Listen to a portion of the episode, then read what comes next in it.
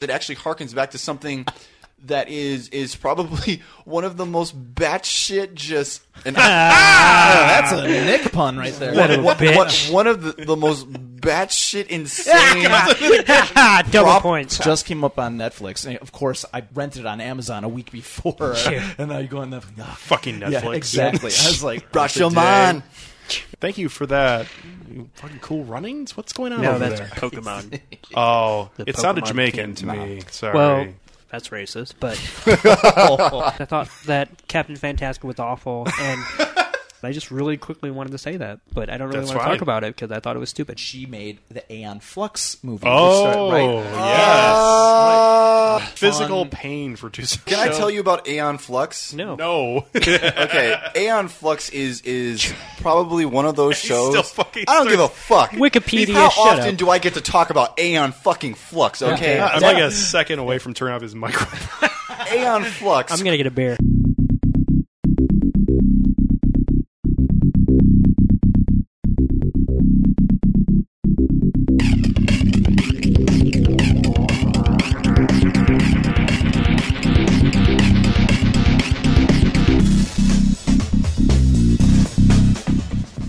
Welcome into Film Tank, the weekly podcast that covers both new and classic cinema.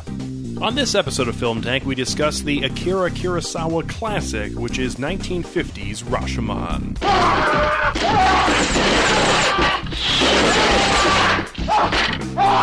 If you would like to get in touch with Film Tank, you can always email us at filmtankshow at gmail.com. You can also find us on Facebook, Twitter, and Instagram at Film Tank Show.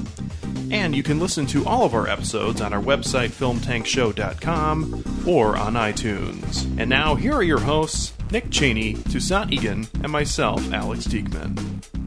Hey there again, everybody, and welcome into episode 74 of Film Tank. I am Alex Diekman, along with the regulars, Nick Cheney and Toussaint Egan. what is up?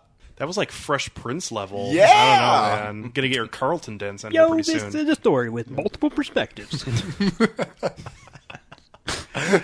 That is Nick Cheney, and What's uh, up?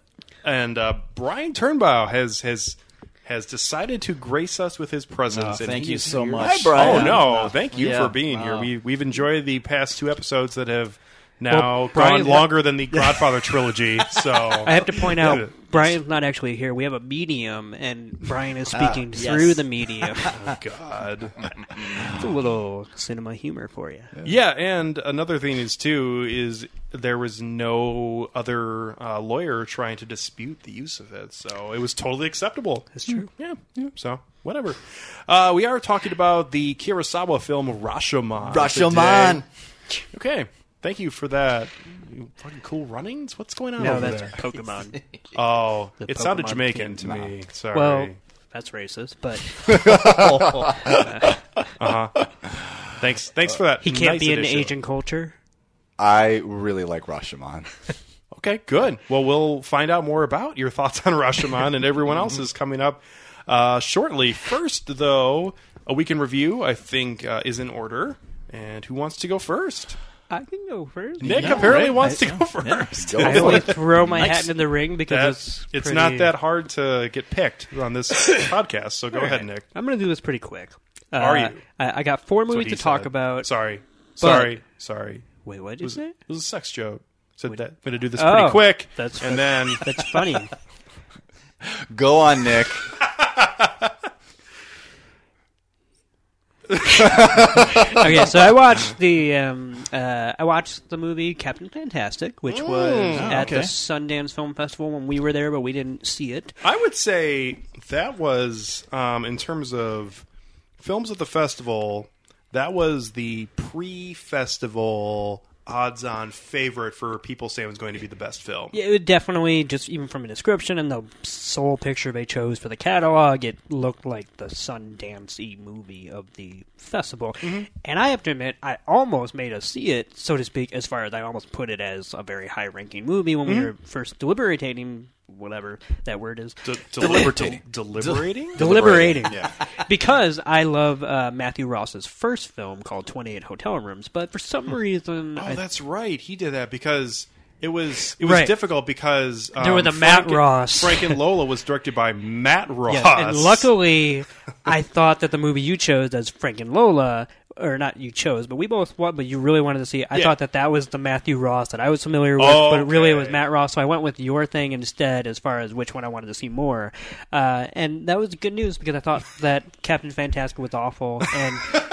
indulged in everything that Matthew Ross's debut didn't indulge in, and uh, I really don't have that much to say about Did- it. I just want to like uh, literally oh, just just warn drag people it. not to go see All it. All I can say is when I saw the trailer, and uh, not that Even I, the I definitely thought that, like I, I get like a Zach a Zach Braff vibe. And I'm with you, but even the Yeah. trailer doesn't conceal the last 20 minutes, which doesn't take any crazy twist, but just pummel this movie into the ground Hmm. uh, unnecessarily. Uh, I just thought it was awful, and I just really quickly wanted to say that, but I don't really That's want to fine. talk about it because I thought it was stupid. Moving on, I watched my first film by uh, Italian filmmaker uh, what uh, Pier Paolo Pasolini, uh, who made uh, Salo, the infamous Oh, movie. yeah. Uh, but I watched a different movie because I'm getting ready to watch Salo. Warming up? Yep. Nice. So I watched the Decameron, which is Hmm. the um, the first entry in his trilogy of life, which is based off the uh, uh, God, it's I think the Italian writer Boccaccio. Like it's uh, it's based off of a an anthology um, text where it's just a bunch of uh, silly short stories, most of them kind of bawdy and uh, raunchy and whatnot. Um, in fact, the other entries in his trilogy of life is the second one is the Canterbury Tales, and the third one is the Oh. A Thousand and One uh, Arabian Nights uh, tale. Oh. Yes. Uh, but the first one was the Decameron, which is an Italian uh, author from back, I think, in the 14th century. Oh, okay. Yeah, and so he adapts it, and this the film came out in the '70s, and it has Pasolini's uh, penchant for just re- not yeah, it's a realistic depiction of sex and nudity, where like it was basically, to put it lightly, in the '70s when this movie came out, uh, Pasolini was faced with over a hundred lawsuits. uh, like that's how controversial this film was. Wonder how he would do with Twitter. Yeah, I'm not saying that this How movie. about no? I'm not saying that this movie necessarily holds up as being sexually controversial, although there is certain uh, there are up close shots of erect uh, male members Oh. and other things that American Western audience are certainly not Can't used- handle. No, No. not not able to see. In uh, but um, they're really. I mean, there. I think there was nine stories in this one, and they're all they're they're very slight. Uh, they're basically just one note jokes. Um, like the first one is all about a a man who's tricked into thinking that a woman he wants to have sex with is his sister, so therefore he then stops trying to have sex with her, but then ends up falling into a shitter, and like literally into the outhouse uh, pool of shit. Um, So cousin Eddie. Pretty much, yeah. he was kind of the Italian counterpart, and um, and, and getting robbed blind, but then becoming rich in a scheme after. Like it's just all these weird but funny scatological humor, gross out humor, and, and What what year was this? I, I didn't. I didn't I think it was 1974. Let me just double check that one second here. 19, oh no, 1971. So it was even earlier than I thought. Uh, but it was one of those movies that I never stopped enjoying, and I think the anthology part of it, the fact that there were nine stories, is what actually kept me enjoying. Because not that. A- Any one story was particularly great, although I certainly had my favorites. But because it was able to quickly move on from one to another, Now, here, there are Yeah. my two questions there. Please. Now, are they one at a time, or do they kind of skip around? And number uh, two, one at a time. and do they go in a linear order, or is there no matter of what the order is? Here, here's what I'll say: it's one at a time, Uh-huh. uh, but there is a framework to them Okay. because there is a person that kind of somewhat walks through all their stories, Hmm. but is of no consequence. And it's played by the director. Actually, he plays a painter, uh, a real life painter, actually, but playing the character. Of, So you have, you have the director walking through the, the and he's the through line. kind of because sounds then like it sounds a little bit like Nicolas Winding Refn to me a little bit. no, no, he it, no, it- it, it's not like that. No, no, it kind of is like that. Oh, like, it- okay. it's somewhat pretentious, but I, I feel like it's not when he's just telling stories about uh, a guy who pretends to be a mute in a nun convent, a covenant because um, all the nuns are horny and just want to have sex with a man that they know that can't speak out to the society to say that they had sex with him. You know, I mean, these stories are both of no consequence and yet are so sexually progressive and liberal, even by 2016 standards, uh, that So they. you, you, you're making him sound more like Rod Serling than in that kind of no, way. it's definitely more like that. Okay. As far as like Okay. he wanders in and out, but he's a character. He's not just Okay. a person that stands there, so to cool. speak. I'm just trying to get a Oh yeah, gauge of what that, it is. that's what it looks like. Okay. Um, and um, yeah, I just I had a lot of fun with it, and uh, I actually recommend it because of the fact that I think Pasolini might get a not bad name, but a apprehensive name because of the fact that he directed Salo, and, and while I won't say everybody should watch Salo, his other films take that same shocking nature, but like as we see in this trilogy, I'm sure because I've heard about the other two and I'm gonna I'm gonna watch them, but this time does it to a lot more fun effect and I would say a lot more progressive and just kind of celebratory effect. So I, I was a big fan of uh, the Decameron is the uh, 1971 film. The only other thing I was going to mention is this random movie I watched called Night Mother. Which came out in 1986. What are we laughing at? Is at? it related to Wolf Mother? no, it's it's, it's it's just it's just the way you said it. This other movie called Night Mother. But I had to make sure I had that right. But yes, Okay. from 1986, I believe it was a TV movie. I only say that because It looks like one. It kind of looks like one, but it wouldn't. It would be hard to tell because it's uh, based off a play and it takes place in one room type thing. Oh, so right I wouldn't really alley. exactly. That's why I sought it out. Uh, but it was produced by Aaron Spelling, who's a TV person. Oh, yeah. So Right. yeah, so I, I feel like it was probably a TV movie, but it stars Sissy Spacek and uh, Tori and, spelling. and uh, Anne Bancroft. Sorry. That's okay. And um, it stars those two as a mother daughter, and it's based off a play, and is essentially Sissy Spacek's character informs her mother that she's going to commit suicide that night, and that she's gone through all the preparation she needs, and she literally spends the whole night telling her like, "I've left your laundry here. This is how you work the one, the, you know, the washing machine," and because she's been taking care of her mother the whole time, and so the whole. Uh, play slash the movie adaptation that I saw was all about uh, how the character basically goes through and tries to justify uh, the decisions she's going to make by the end of the night, and whether the mother can kind of persuade her uh, not to do it. And I, I thought it was. I, I guess I wouldn't say I, I loved it, even though I kind of did in the sense that it was certainly made for me because I love just r- people in a room talking about Yeah. a problem and trying to work through it. So in that sense, I loved it. Obviously, I actually do think that this movie adaptation of the play was a little weakened by the fact that it felt like a movie adaptation of a play. Like there was too many times when the like the the blocking would be like they would move from the kitchen to the living room like twenty times within like five minutes, you know, and and it seemed like they only did that because they thought people would get restless with you know in, in watching this drama unfold. But I'm like, you have a mother, you have a yeah a mother trying to prevent her daughter from committing suicide. We don't need action. We it's already taken place. So I thought I was going to say, if you watch a movie like Tape, Yeah. and, and you see that does really only take place in one room Yeah. for the entire film, you don't need to continuously be moving the camera. You just need to have the characters moving to make the story come to life. Yeah, and, and that's an even smaller uh, room. I mean, that, that, that motel room in tape is quite literally like seven cen- centimeter. I mean, yeah. it's so it's small. A, it's a shitty motel room. Exactly. and here we have a, a nice southern home and whatnot, and they move throughout the whole thing, and I felt like that was unnecessary. But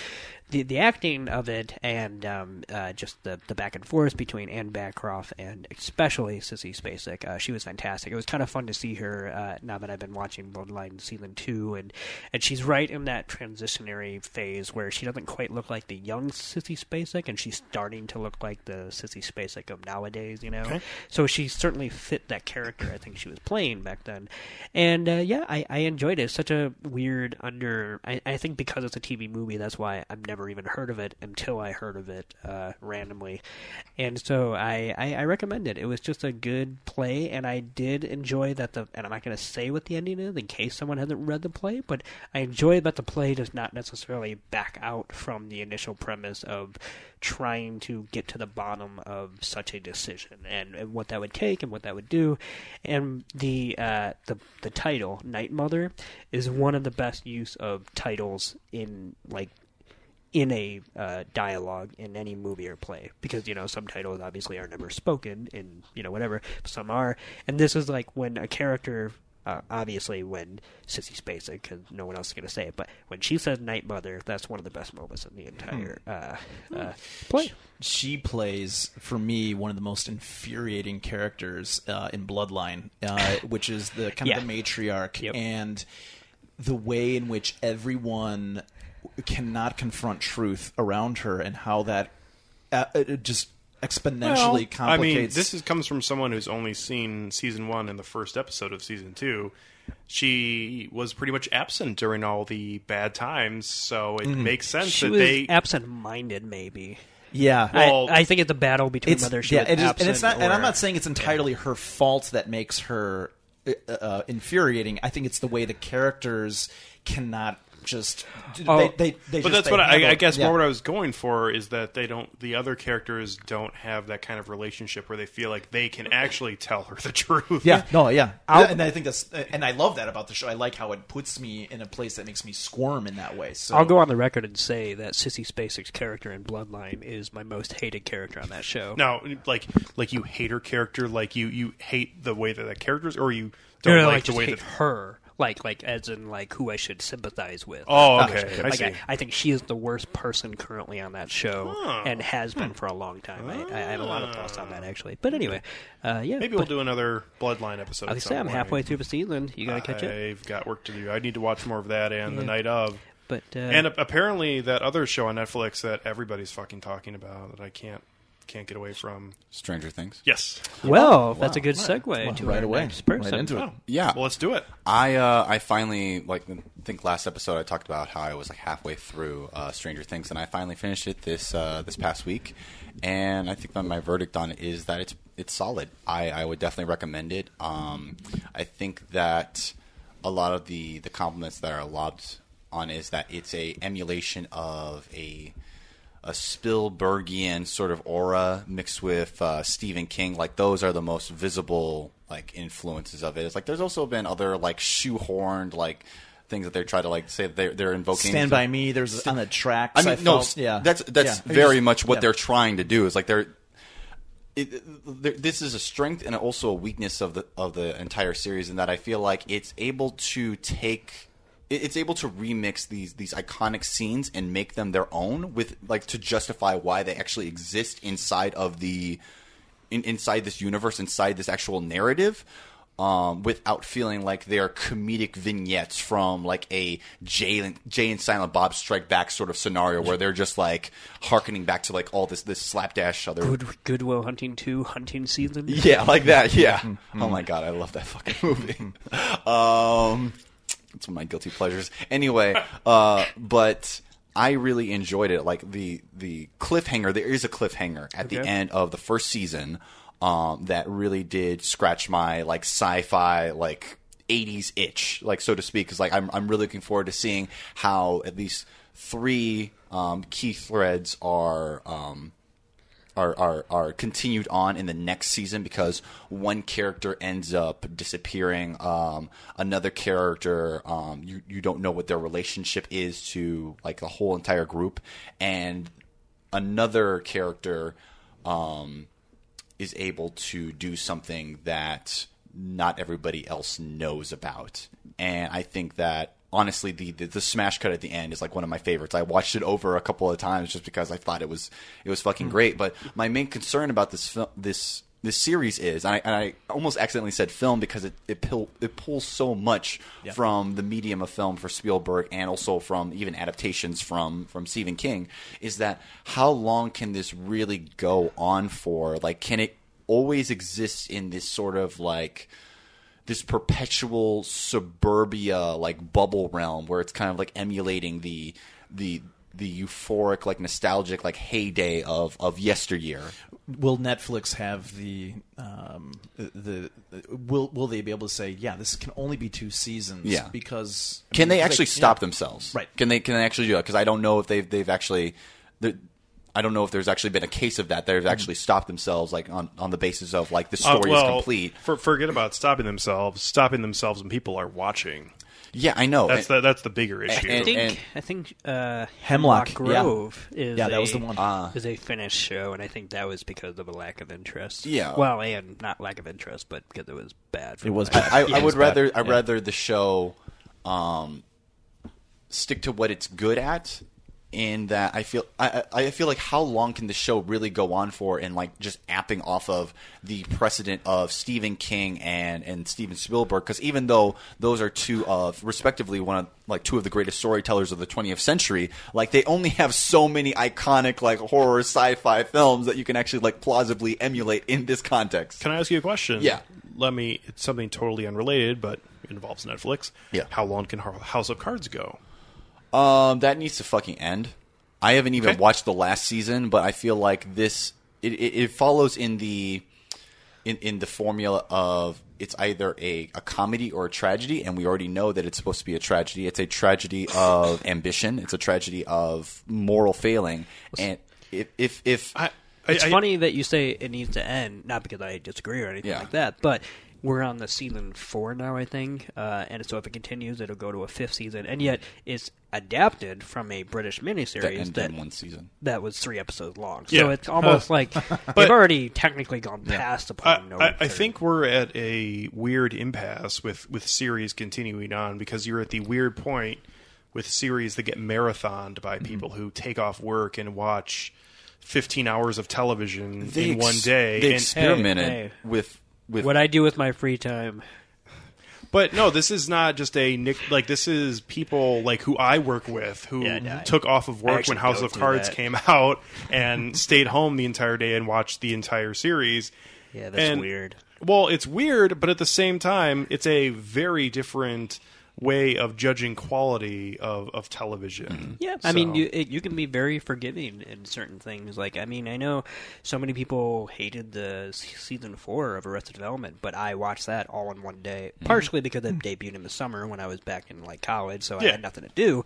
But also because I wanted to watch that continuity straight through. But I also I often wonder, like, well, if I had watched that like once a week, would I really dug it? Right. Yeah. I don't Netflix has a different, you know, they they have they're not exactly uh, transparent about what is it that they see as the formula that will say, okay, we're going to have another season of this, whereas. Uh, NBC or ABC, they they have to be accountable to the ratings book and say this is how we can justify the Well, budgets and all the other stuff. Their, Well, and their it- ratings, so- though, they're such pussies. Let me just say they, that. they they just won't release it. Well, it's, Yeah. not- it, it's one thing if you won't release it, but the fact that they say that they, i- i- if you didn't care about ratings, that's another thing. But because they they keep saying that they won't release ratings, but the ratings on X is great and the rating on Y is fine. Like that becomes meaningless in the face of them not releasing it.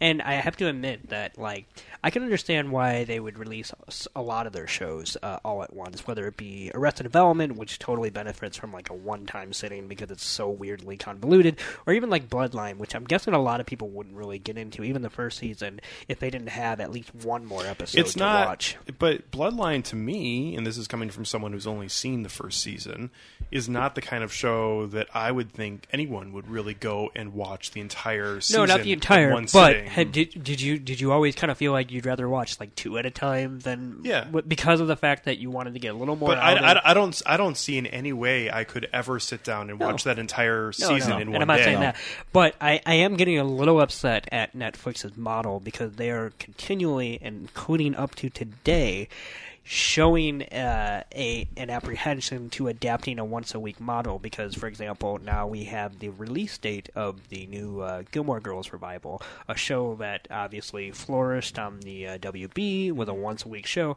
and they're I will admit they're that the fact that they picked it up and let and allowed Amy Sherman Palladino create her final season that she never got to create before um, because she was fired in the seventh season was great, and that's another great extension of a Netflix brand of giving people a second chance and letting just any content flourish.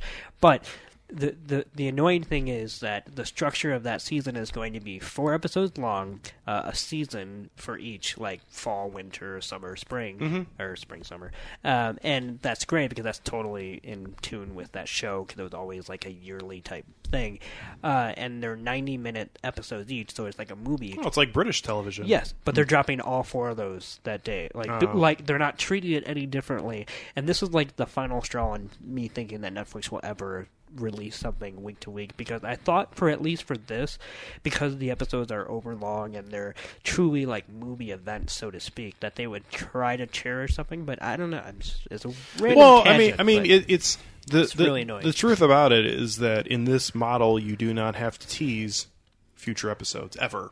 No, you don't have to tease it, but like I would love to talk to people about episodes. Agreed. Rather, rather than So yeah, for lack of a better metaphor, it robs you of the water cooler moments, right? Which We is have like how everyone freaks out about Monday morning about We have Game three- of Thrones. we and have- you're like, oh my god, you know what happened? And we don't. You can't have that with Netflix shows because you have to sit on your hands when you're like, oh, you're only on episode three. Right. And then We you have- to- right, right, uh, right. I we have really three people at this table. I believe Brian, you have finished Bloodline season two. I have gotten five episodes into season two, and Alex has gotten one episode into season. So like, here's I have not gotten past season one. And I can't tell you how awesome episode eight is Right. because I'm tearing my hair out you Exactly. know, during this one scene because it's really intense. and so, Yeah. but we can't have these conversations. Right. because- But at yeah. the same time, too, I think another detriment to that model, you know, for from my perspective at least, is it doesn't really give me the motivation to watch it and keep 'cause it'll up with other be people there. because it's it's there and you know, just and catch the it longer eventually. you wait, the closer you'll be to the last to the next time. it'll Hey, you got it. yeah. Yeah, so, there's no, I'm, I'm with true. you. It's part and of the- I- I, just of think it's evil. motivation, yeah. I I think it's benefits and detriments. Yeah, how was gonna say.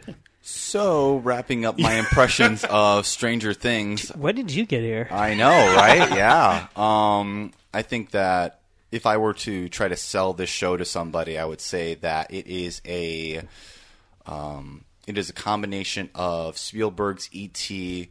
Uh, mixed with I think is it Frank Darabont who did Stand by Me?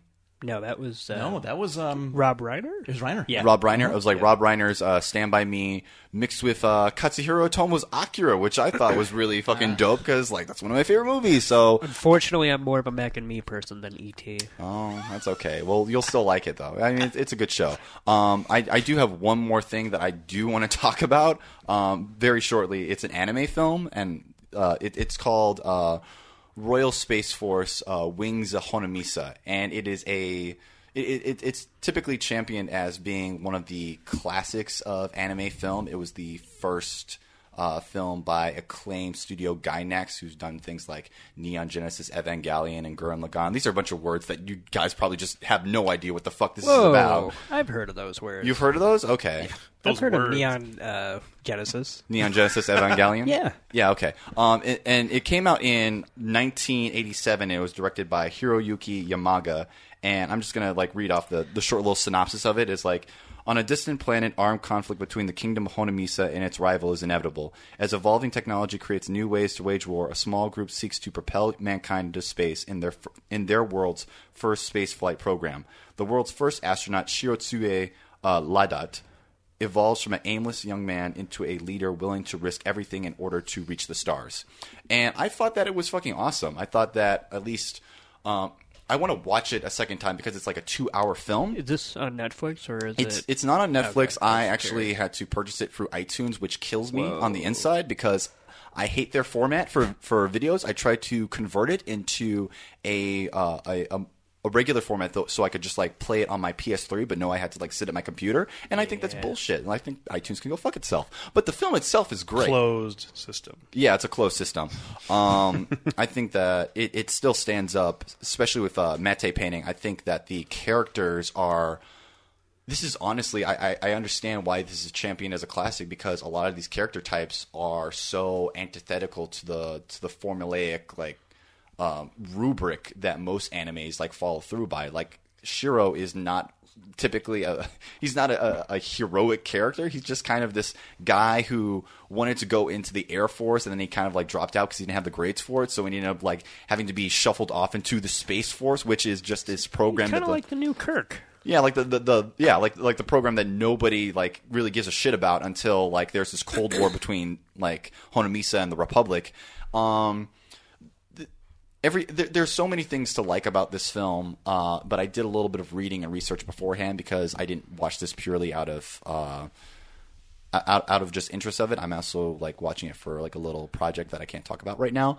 Um, Whoa. but I'm I'm just working on it. Uh, but there is a there's a a, a very controversial uh, scene uh, about the three fourth way into the film that actually depicts has- a depiction of sexual violence that a lot of people have either like just turned a blind eye to or they just try to downplay and that shit does not fly with me at all. I think that this is otherwise a beautiful, beautiful film, but it is almost irrevocably marred for the fact that it actually includes the scene. And I've seen different arguments about like how this the scene was supposed to be approached, or or, or whether or not it actually constituted sexual violence. And I'm just like, dude, that is so gross. Get the fuck out of my So, are you, face. so your objection to it? So it my my objection here, to it is that it, it serves no purpose. Right. Um, it didn't advance the plot. It, didn't like. it, it did it, there's in, in, in the argument that it's supposed to advance the plot and supposed to define this character there are literally a 1000000 Mm-hmm. other ways that you could go about this but also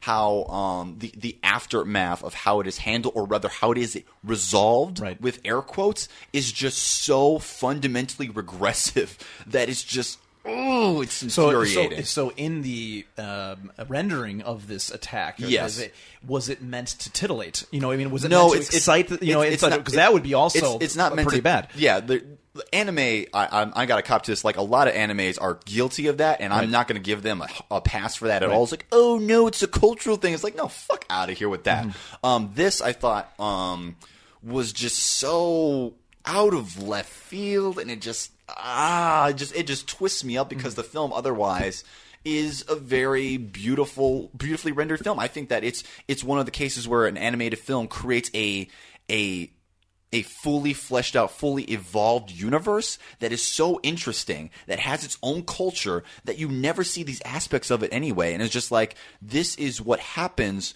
when you let the leash loose, when you don't. When you don't have to acquiesce to um, to to to producers or to outside funding companies, and you don't have to to to market the newest like Microsoft laptop or some other bullshit. All you have to do is just make a fully realized film. I'm just like, God damn it! But it's it's it's. I, I, I recommend anyway that you sh- you probably should watch this film, but in my ranking at least, like that scene alone, like just kind of like brings it down like by at least like a star, if not a half star. In my no, a star, if not a star and a half by my margin. So Wings of Honnêamise, um, yeah, I would I would still recommend it. So yeah. All right, very good. Well, let's uh, keep with the circle we have here at the table and Yeah. move on to Brian. Uh, I tried to uh, make my way through all of the movies from my last uh, appearance on Film Tank, which were uh, the ones that uh, Nick you had suggested, The Imposter. For the listeners, absolutely. I mean, everything I it? went, amazing. Um, then um, Vanishing, uh, went through that, and then listened to the episode because that's the, I wanted Yep. like yeah because all the stuff I haven't seen I I watched, and then I can go back and listen to the shows that you guys did. Um, and then the one that you also recommended, Night of the Hunter. Did any of you guys see that one? I'm Uh, not. Yeah. They have, God, but so good. That is so good. really good. You liked oh, it? Oh, loved it. Absolutely loved it. And then the other one was um, Approaching the Elephant was the other one that you recommended, which Oh, yeah, was um, kind of I based saying, as on a teacher, Yes, uh, which was uh, based uh, kind of what appears to be like this kind of uh, A.S. Neill Summerhill model, which is kind of like, hey, if we got a problem, you know, we'll kind of all vote on it. It's it's it really makes you consider the not only how just how uh, un, unqualified uh, this model of uh, of education is and not appropriate at all for that age level. Um, it, it does it, how how they completely mismanage um, the aspects of human freedom of what they think would actually be happening in this type of school. I, I have a question. Yeah. Just as someone who's not a teacher, I, I viewed the film. I love the film.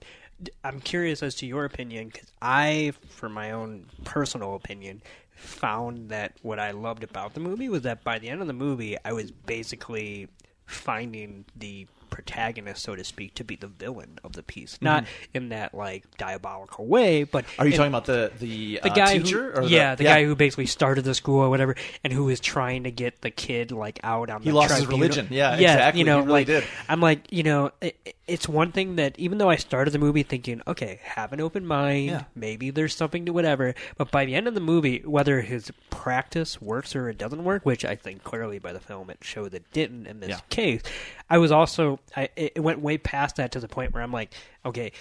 Even if this can work, you are never going to be the person who can No. make this work. No. And I was just And curious what the you the thought. the the, uh, the child was it Giovanni? Was that Yes, his name? Giovanni. Um, Oh, it was, man. I mean, it was was not a kid who could be fixed in this No. model, and and how he. I mean, if he was taken out of it, one could maybe imagine how Yeah. this model could have flourished. But as a as a consequence of just one kid, and because the system was designed to give a vetting of of Yep. every kid, Equal he power and- completely uh, imploded. And if the- you any potential progress that could happen in that school. serve a kid like Giovanni, then in my opinion, what's the point? Exactly. Because the other kids could have flourished, and I think in a regular. Way. Although there was, you know, and whether or not it was because of Giovanni, you know, there's a scene like maybe uh, within the first you know half hour when it was like some type of talent contest where they brought the parents in, this is the Yeah. things that we're working Yep. on, and the kid stands in front of the parents, puts his arm underneath his shirts, and just does arm farts. Yeah. It's like that's what you've been working on since August.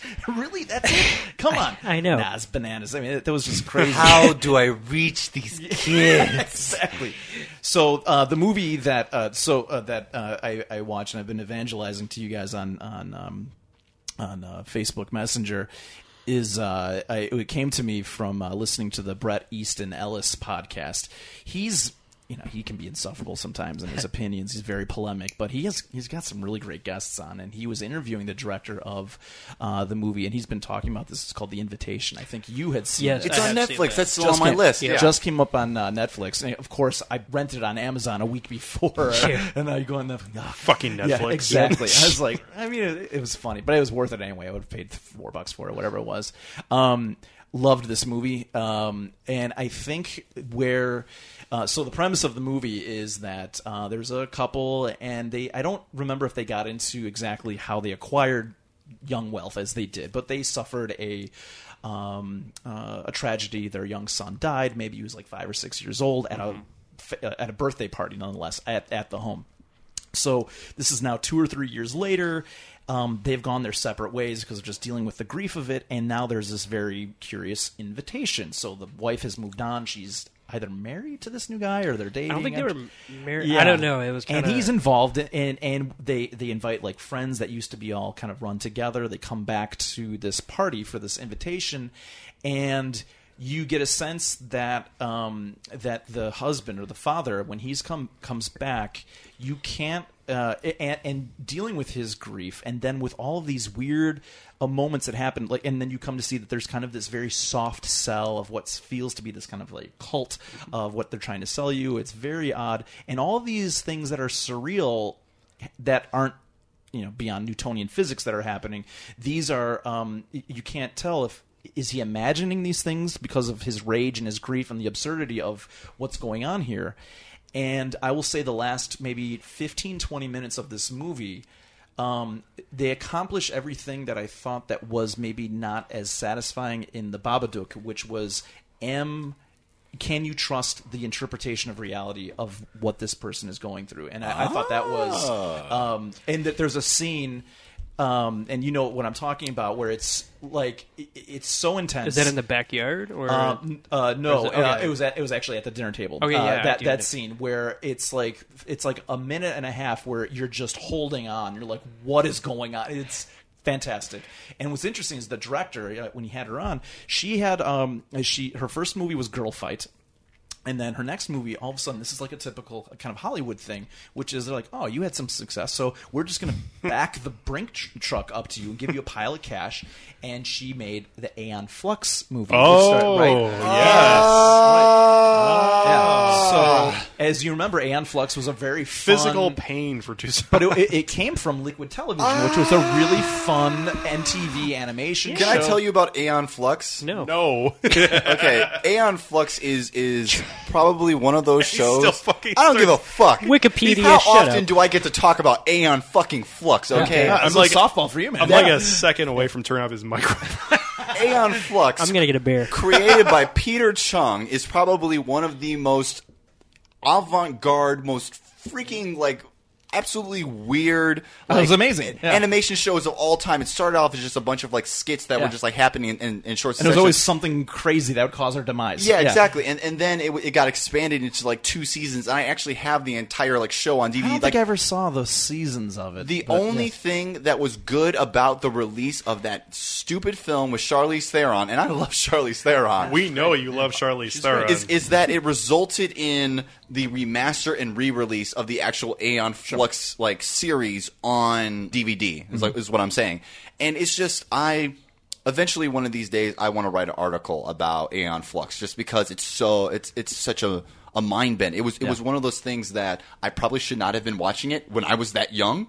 Um, it warped my brain for the rest of my life, and I thank it for that Yeah, because I love yeah. that weird sci-fi. Oh, yeah. So she she you know she was provided this opportunity. She got a budget, but then like anything, the entanglements of the studio saying, "Well, that's not what we want you to do," and she claims that this is kind of not what she had hoped to be for her film. She was gonna make it good. And Yeah, they were like, And- "Nah, Yeah, and they're like, "No, nah." let's let's make this happen." Let's. I mean, I, I didn't see the movie. I can't know. And then she made Jennifer's Body, which was from the um, Cody. She was the one who did the script for the Juno, right? Diablo Uh, Cody Diablo script. Thank you. Yep. Uh, so she did that movie, and then this movie, The Invitation, um, it was one of those. And I just, I love. I mean, it- sometimes when you don't have things to work with, it's it just forges great work. Yeah. I think they made this movie for like a million bucks, and uh, it was excellent. So I highly recommend that on Netflix. I have to admit, I have Yeah. vivid memories of watching it, but I was close to blackout drunk when I watched it. Oh, no, so I gotta only go back and remember watch the it. beginning Absolutely. and Poor like the one last drank. half hour. Yeah. So I need to rewatch it to reevaluate. Yes. But even being somewhat drunk,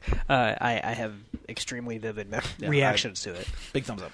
Speaking of uh, people being given a ton of money and making films, there is a film coming out uh, in late September that I was not on my radar at all, but now is very much on my radar. Not that it's going to be good or bad, but a film I want to see. And I was actually uh, going to bring this up, forgot about it, and now my memory's been jogged because of Aeon Flux.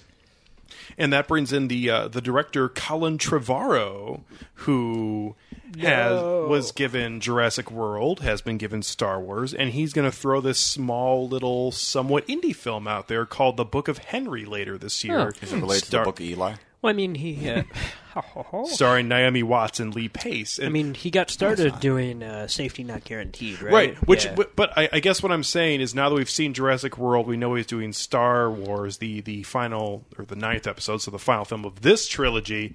I'm interested to see this film only because uh, I, I want to see if his direction has changed at all. So Me too. Um, some that wasn't on my radar, but talk about guys just being given money because of success. There you go. Right. Yeah, yeah, that should be dope. So, my turn.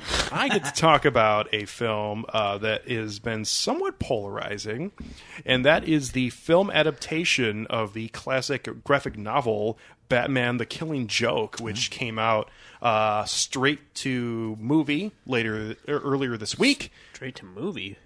Straight to DVD. Straight to DVD. Yeah. Straight to. Straight to Bluray. Well, I meant like home movies. I get sorry. home movie. Yeah, yeah. I'm Alcohol. I get it, makes man. brain cells die. no So- problem. That's okay. So, anyways, uh, this film was in the theater for one night only. and it, I will say, it, from what I hear, the reports actually it got a much better box office than they thought it would. I it's went a to- Batman film. I went to the second showing because there were two at pretty much every theater. There was a seven o'clock and a ten o'clock. I went to the later one on Monday night, and I would say the theater was about eighty percent full, yeah. yeah. which is pretty good. Pretty good, yeah. Yeah. And it was a one night only thing, right? Mm-hmm. I believe, yeah. So, um, I went to see it knowing full well that there had been a little bit of controversy surrounding this adaptation. How how um, how much do you know of the source material? Did you read the graphic novel? Prior I to did not this, or- read the graphic novel. I knew the basic story surrounding it. And this is Alan Moore, right? This is Correctly? this Or- is one of Alan Moore's most celebrated um, like installments for for DC, along with uh, Swamp Thing. He, I know that's he where did, he he started. did he did Swamp Thing, Watchmen. and he also did um, whatever happened to the, Baby Jane? No, whatever happened to the Man of Steel. That was one of those those defining uh, super Superman stories. But he is totally. He, he- he's he's a he's a crazy uh, uh, swamp warlock from North North Hampshire who just cut off all ties with like major um, comics. He he does like mostly uh, League of Extraordinary, Extraordinary Gentlemen on his own now, and he just refuses to see any adaptations of his older work just because um, he has a right to because it, they haven't been very good. Yeah, a lot of them haven't been very good. So, anyways, Yeah, go. Sorry, I'm an asshole. Uh, Toussaint is way more in this realm of, comics and, and, and animation in, in this area. For some reason, I really want to see this. Batman's my favorite uh, superhero. Well, yeah, it, it's it's it's one of the, the the original graphic novels. One of the primary texts that actually inspired Heath Ledger's depiction of the Joker in Dark Knight. So- And two, um, I have seen many episodes of Batman the Animated Series, Absolutely. and this stars Kevin Conroy yes, and Mark Hamill as the Joker. Uh, which this film would not let you forget because there was a 15 minute Mark Hamill wank off fest uh, that played before the movie, which was awful. Good old Fathom events. W- was it like like Mark Hamill? No, like, it was actually- Mark Hamill like talking and then Yeah. showing. But I showed fir- up to the set of Kingsman. the the fir- the honestly the first seven to ten minutes was about Star Wars. I wish I was joking. It was. He Oh, was in oh my. Right? I didn't No, make he that was up. not. Oh, oh yes, he for was. like Yeah, no, he yes was. for like a Okay. minute. He Just wanted to make was sure I'm like- like, He was the one that they tried um, uh, recovering at the Yeah. beginning. Yes, it's more like a they- cameo. For But yes, For a split second after I said no. that, I thought I was making he- shit up. he's the one who. Yeah. Uh, His head exploded. He was the professor who. yeah, um, at the beginning, the very beginning. very beginning, before the before the title card. I don't even like that movie, and I remember that. Okay, yeah, okay. So, anyways, that was terrible. Uh, then we get to the movie starting, and DC has a new logo. For anybody who didn't know, they they got the message that they're one that they came out with after their awesome one that Well, I they had have for to a long admit, time. do you like this logo better than the? it's it's it's. I'll say it's boring for a Oh. for a comic book company. Because I've been hearing from people, but they're also, you know, I, I don't want to pigeonhole people, but you know, comic book fans or whatever. But a lot of people are actually hyping up this new logo and hmm. saying that they should put this in front of all their DC products. I f- think that that is a possibility. The one they have now is not good. So, and I think they honestly got rid of their awesome one because it was too close to what Marvel did. Because Marvel actually kind of ripped it off. And they're the ones who have to. They're like Michael Bolton. Like they have to give away the name now because that fucking singer. So, anyways, uh, the film though has had some weird sort of talk surrounding it, specifically regarding the thirty-minute Batgirl story that begins off the film that is original to this movie. Like it has, and I know Batgirl is in the graphic novel. This this yeah, but but graphic novel is is iconic for. Um, I, I mean, I haven't even seen the film, but just like speaking from the actual source material, like this graphic novel is one of the most iconic in that it depicts something that happens to one of the core like Batman universe characters. Um, that is is is it is arguably one of the worst things that the Joker has ever done. Um, yeah, but the prologue to this the, the prologue is completely original. Yeah. it's thirty minutes of a Batgirl Batgirl story. which I will say, um, and not giving away the events, because I honestly didn't know every single thing about this before I went and saw. it. I knew the basic story, but I, I didn't know every single part of it. Um, but I will say that I think the good thing about the the Batgirl prologue is it does give a little bit of context to her story and has you buy in a little bit more. However, uh, that one small good part doesn't necessarily because breathe into the rest of it because it honestly is its own story. Like it's it's it's a it's a comic book. It, it is. It's a story that starts here and has an ending, and then we start the Killing Joke story, and it's it, it doesn't really always seem to fit. And it also includes this scene uh, and the entire part where she's obsessed with Batman, uh, and then finally starts seducing him. He grabs her ass, and then they have sex. yeah, that's um, I I I. I I, the look on Brian's face is so befuddled. I- I read just like everyone in the theater who Uh, most of the people in the theater apparently did not know this was going to happen, and No. just like great. me, I didn't either. And I, Oh, everyone really? was like, "Oh, oh!" And the way that it that it happens, where she pretty much like jumps on top of him and almost like starts to female rape him. Can I can I ask a question? Can- really Yeah, sorry. quickly right Yeah. before you do? Yeah. Um, she she rips off her mask, and then she rips off the top part of her Batgirl uniform Mm-hmm. And see this. flips it away like a hanky, and it is it's um it's a something.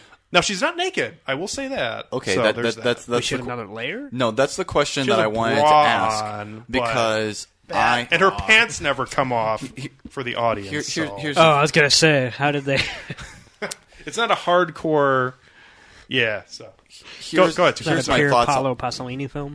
here's my thoughts on that. Um, just being familiar with just a lot of like back canon stuff, especially just in in the animation wise. Like this is not the first time that they have hinted at or even even like talked about the the possibility of Batman and Batgirl having a relationship because as far back as like the early 2001 animated series Batman Beyond where it talks about Barbara Gordon being the the commissioner of of the futuristic Gotham City she like talks about with Terry McGinnis the then contemporary Batman. And just like there's a reason why everybody like leaves Bruce at some point. And it actually like hints at the the fact that at least some time like not seen by anybody there was actually a relationship between Barbara and Bruce and that they broke it off and things fizzled out and then they just like went their separate ways.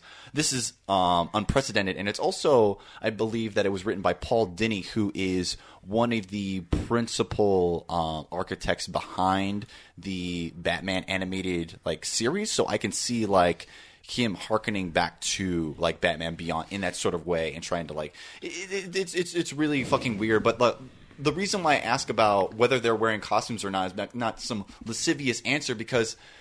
It, it's You're not some- into it. No, it's not because of some lascivious question. Because it actually harkens back to something that is is probably one of the most batshit just and ah! oh, That's a Nick pun right there. What one, bitch. one, one of the, the most batshit insane Double prop- points. properties of of of of of, of, of, of Batman comic book canon is that Frank Miller's All Star Batman, that scene that you're talking about where they're having sex with the costumes on, is inspired by a scene from Frank Miller's um, All Star Batman, where it basically depicts Batman as a fucking sociopath who like leaves Robin to like fend for himself and like eat bats or whatever and like do shit. And there's a scene in bats? that Sounds Yeah. right for Frank Miller. Yeah, it's a, yeah, and and he he basically has sex with Catwoman while they have their clothes on. With with with their with with their with with, with their lace- the pussy I was looking for. ah like that like that's why I asked that question. It was just like of all the things that you had to draw inspiration from, you had to draw inspiration from Frank that I from will- him. let, let me say this. That man made Year One, which is one of the greatest, if not the definitive, like origins for the contemporary Batman. But he's gone off the fucking deep end. yeah, dude, he's done. yeah. Yeah. I will say this. I'm not trying to defend this really Yeah. at all because I haven't the- seen it yet, so I can't really contest the actual context right. of it. And yeah. the whole the whole Batgirl story was the absolute weakest part of the film. Uh, at, at one point, because I, again, I'm not was not someone who was really into this. I honestly had no fucking idea what was happening. yeah. Um, Were there cars on a rooftop? I mean, there weren't, but it, it had that feel. This guy. through, through, through a thirty minutes through a thirty minute part of a movie that's only an hour and sixteen minutes to begin with.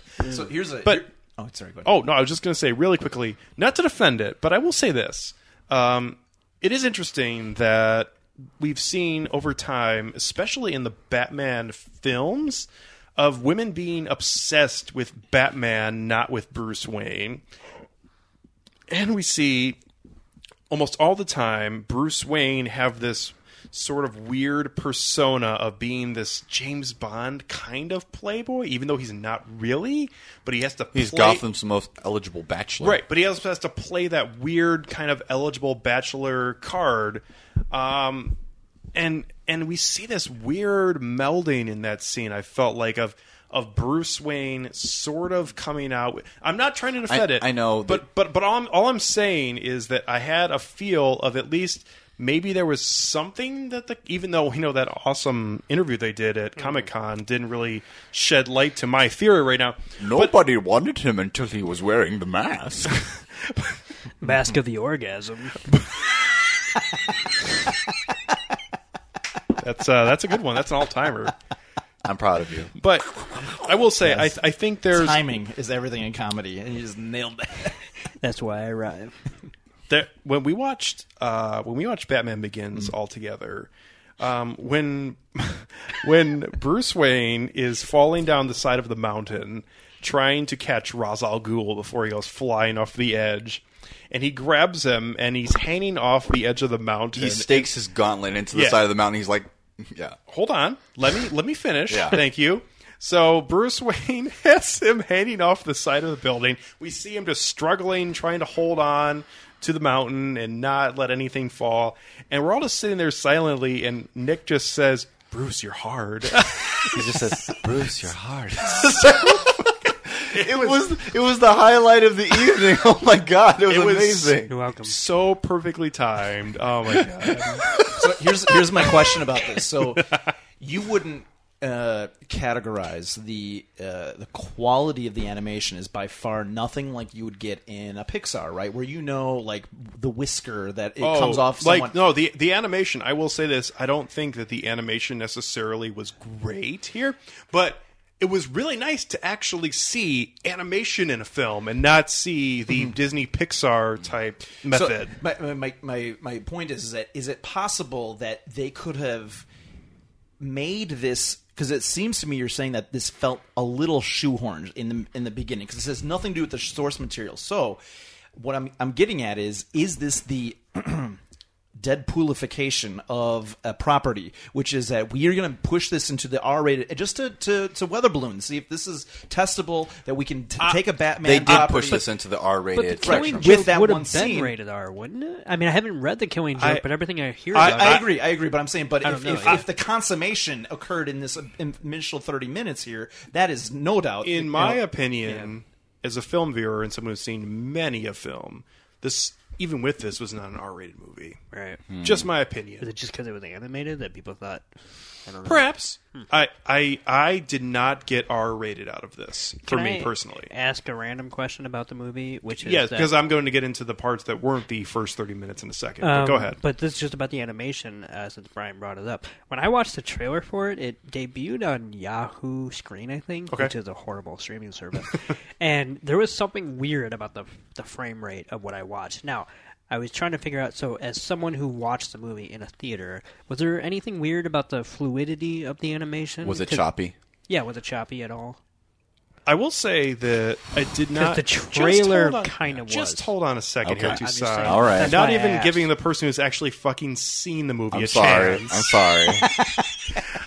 I apologize. Um, I will say this: I did get choppy and awkward at some times. However, when I used to watch the Batman animated series, I sometimes got choppy and awkward. But it wasn't So- something that was present because I feel like when I watched the Yahoo Screen trailer, it was like from the start of a trailer to the end of a trailer. I don't.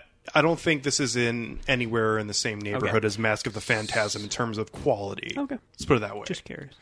I think it's somewhere in between. But for me, I enjoyed watching it because I feel like we don't get a lot of animation in this kind of way anymore. So I, I just enjoyed watching it in the theater. And, and this was a very weird experience getting to see this in a, in a theater format. Like it just was something that doesn't With a come lot of around. people. So yes, There was not that many people that showed up to when I went and saw the Fathom event uh, re-showing of uh, the Iron Giant uh, Giants uh, Yeah. anniversary. There was like ten people in that theater, and that was sad. But anyway, So moving on to the actual part of the Killing Joke that that is the the real thing. yes, I will say this: uh, Kevin Conroy as Batman, uh, unfortunately, was not. I thought that great. I think he had so few lines and so chance to give any sort of personality that it just really seemed like he showed up, read the lines, and left, and got his name on the movie, which is really unfortunate. this source material was not written for him. No, No, it's yeah. not. So, but yeah. it's it's it still is just unfortunate because I feel like when you have something that isn't doesn't have the sort of enthusiasm that Mark Hamill had doing his lines for this film, it, it, it shows through even just in in line readings, and so that was disappointing. Mark Hamill Joker, even if it wasn't great, it might just be nostalgia. It might be it might be that. But man, this is just if if, if this is the only time he's ever going to do Joker again, it's it, like this is this is all this is the reason why I gave this film three and a half out of five is because not just because of him and not just because of the Joker, but because we get a really weird viewing of the Joker here. Even though I felt like the origin story, which is this is the definitive origin story of the Joker. Ah, ah, ah, ah, ah, ah. Yeah. Okay, let's say this though. Let's say this at least from someone who does not know Batman animated history like you do, Toussaint. Yeah. I will say this: this is a, one of the very few times that we actually get uh, a story trying to tell the origin story of the Joker. I mean, he he gives a story, but I feel like In this film, it doesn't have him reciting it though. It's it shows it as, a- as, a story. Right. Are you for real? Yeah. Wow. Are you just joking? No, because no, He also kills Bruce Wayne's parents. No, no, he does. no, no, no, no, no, no, no, no, no, no, no, no. But the, the, this is a this is a major thing because like when I'm talking about the Killing Joke being a a primary text for what inspired Heath Ledger's like whole thing, like his whole portrayal of the Joker in The Dark Knight, like the whole motif of him talking about like you know how I got these scars, like talking and and basically coming up with these stories on the on the cuff. That was, C-section? that was inspired by the killing joke that was supposed to like lend into the the multiplicity that the actual joker himself like dovetails into The, just to completely clarify, in my opinion, and uh, there's really no debating this, this film shows it as part of the film, not as the Joker telling it. i don't know i don't know how i feel about that i have to watch the film first. Okay. Uh, yeah I will say this: uh, the that part of the film I didn't love, even though we get to see a really awesome scene with the Red Hood, with him running through the the chemical plant, whatever. oh yeah No, not, Yeah, not feeling it. No. uh, continue Okay. yeah I will say this: the, the the reason why I love this film so much is the final 15 minutes of this movie. with like the speech when the when the, the- killing joke got to the killing punchline. You're so you're so great, Nick. No, when we get to the when we get to the carnival that the Joker has purchased, and we get the the, Wait, the, is this similar to that? I'm, I'm just genuinely asking. Mm-hmm. Is this similar to that thing that was in Mask of the Phantasm? no that was the world of tomorrow this is a Yeah. totally Okay. different thing no? This is he goes and purchases a rundown carnival, and decides to use it in his attempt to drive Commissioner Gordon insane, which is the basic plot line Right, of, right. of this story. Yeah. So, which is where Batgirl, Commissioner in. Gordon's daughter, comes into play, and Mm-hmm. why the the previous story does have some merit in some way. Mm. So, it, it's this final scene that honestly is just so fantastic. I mean, from everything from the Joker standing in, in front of like his like his the place where he lives in the story, and we see these different paintings of of himself, and I mean it. It's just me because I love Batman and I love the the live action Batman movies, but the fact that every person who has ever played Batman is represented in one of these paintings that's in front of there, except for Jared Leto. Uh, we have Jack Nicholson's Batman. Ever played Joker, Yes. not Batman? Did I say that? You said it twice now. Drunk drinking. sorry Alcohol I just wanted to correct that. so Alcohol that way- ruins podcasts. Yeah. Ever Or it played makes it Joker? better. Ever play Joker? Gotcha. So we have one that's uh, the Heath Ledger, clearly, clearly Jack Nicholson, clearly Cesar Romero. That was amazing. The scene with uh, Commissioner Gordon going through this crazy carousel of and seeing the photos of his daughter was just incredible. And then we get the the scene when finally Joker and Batman come together, and and that's where the the part I was telling you about Toussaint about the Joker's origin story just being told, we go into the room in this carnival area that is the Joker's room where him and his wife lived for the most part. And this entire room is now upside down like a fun house, and they're both standing in there. Yes, it, you got to see the movie to, to, to Monogamous? Got to see the film. Anyway. Anyways, it was it was mind blowing to see this kind of thing on screen and see the Joker and Batman have a actual conversation, and then fight, and then have another conversation, and it was just for me like. It, I don't source material aside because uh, again, Yeah. you guys know me. I don't necessarily always care about it, especially if I haven't read it. Right. Um, it was just something for me loving Batman and the Joker that I was just blown away, and and the fact that they actually had a real conversation at the end of this film as people, not as characters. Here's Yeah. my question: Crazy. Would you watch it again? Yes, I'm, I'm going to buy it on Blu-ray. Okay, because I want to watch it. Yeah, I, I'd like to watch it too. It's like I, I think that, re- regardless of my relationship to the source material at all, it's like I feel like the the strength of an adaptation is not necessarily in its fidelity um, to the source material because I just feel like if, if that's the case, then why the hell am I watching this thing? It's like I, I really feel, feel like the the strength of the adaptation is how well it demonstrates an understanding of the core appeal of the actual like source and how it actually like, expands upon it in the form of a new medium. Well, so. and I don't. It's it's not giving away that much. I don't feel like because we get to the the end of this film and we have Joker having Batman in a vulnerable position and him pulling out a gun that he's had the entire time to shoot Batman, and he seems totally intent on, on killing Batman. Yeah. and he pulls the trigger and a little flag comes out that says "Bang Bang." Yep. That sounds like Joker. That sounds like uh, and he, and he he looks at it, looks at Batman, he looks back at him, throws the gun away, and just goes, "God damn it!" And it was just such a a real scene, and you feel like the Joker is a real person in that moment. Mm-hmm. And I don't want to say that it was was great. Again, three and a half out of five. Didn't say it was a fabulous film, but it was for me, someone who loves both those characters. It was a weird chance to actually see them. And and the final moment of this film, which I take it is somewhat similar to the to the ending. I, I won't spoil it mm-hmm. because this has a very interesting and slash ambiguous mm-hmm. ending to the story. Um, I loved it, and and that's a, a, one of the real reasons why I like this film so much. It's really the last part of it that made me definitely think of this film as something I want to watch again and something I'll keep watching.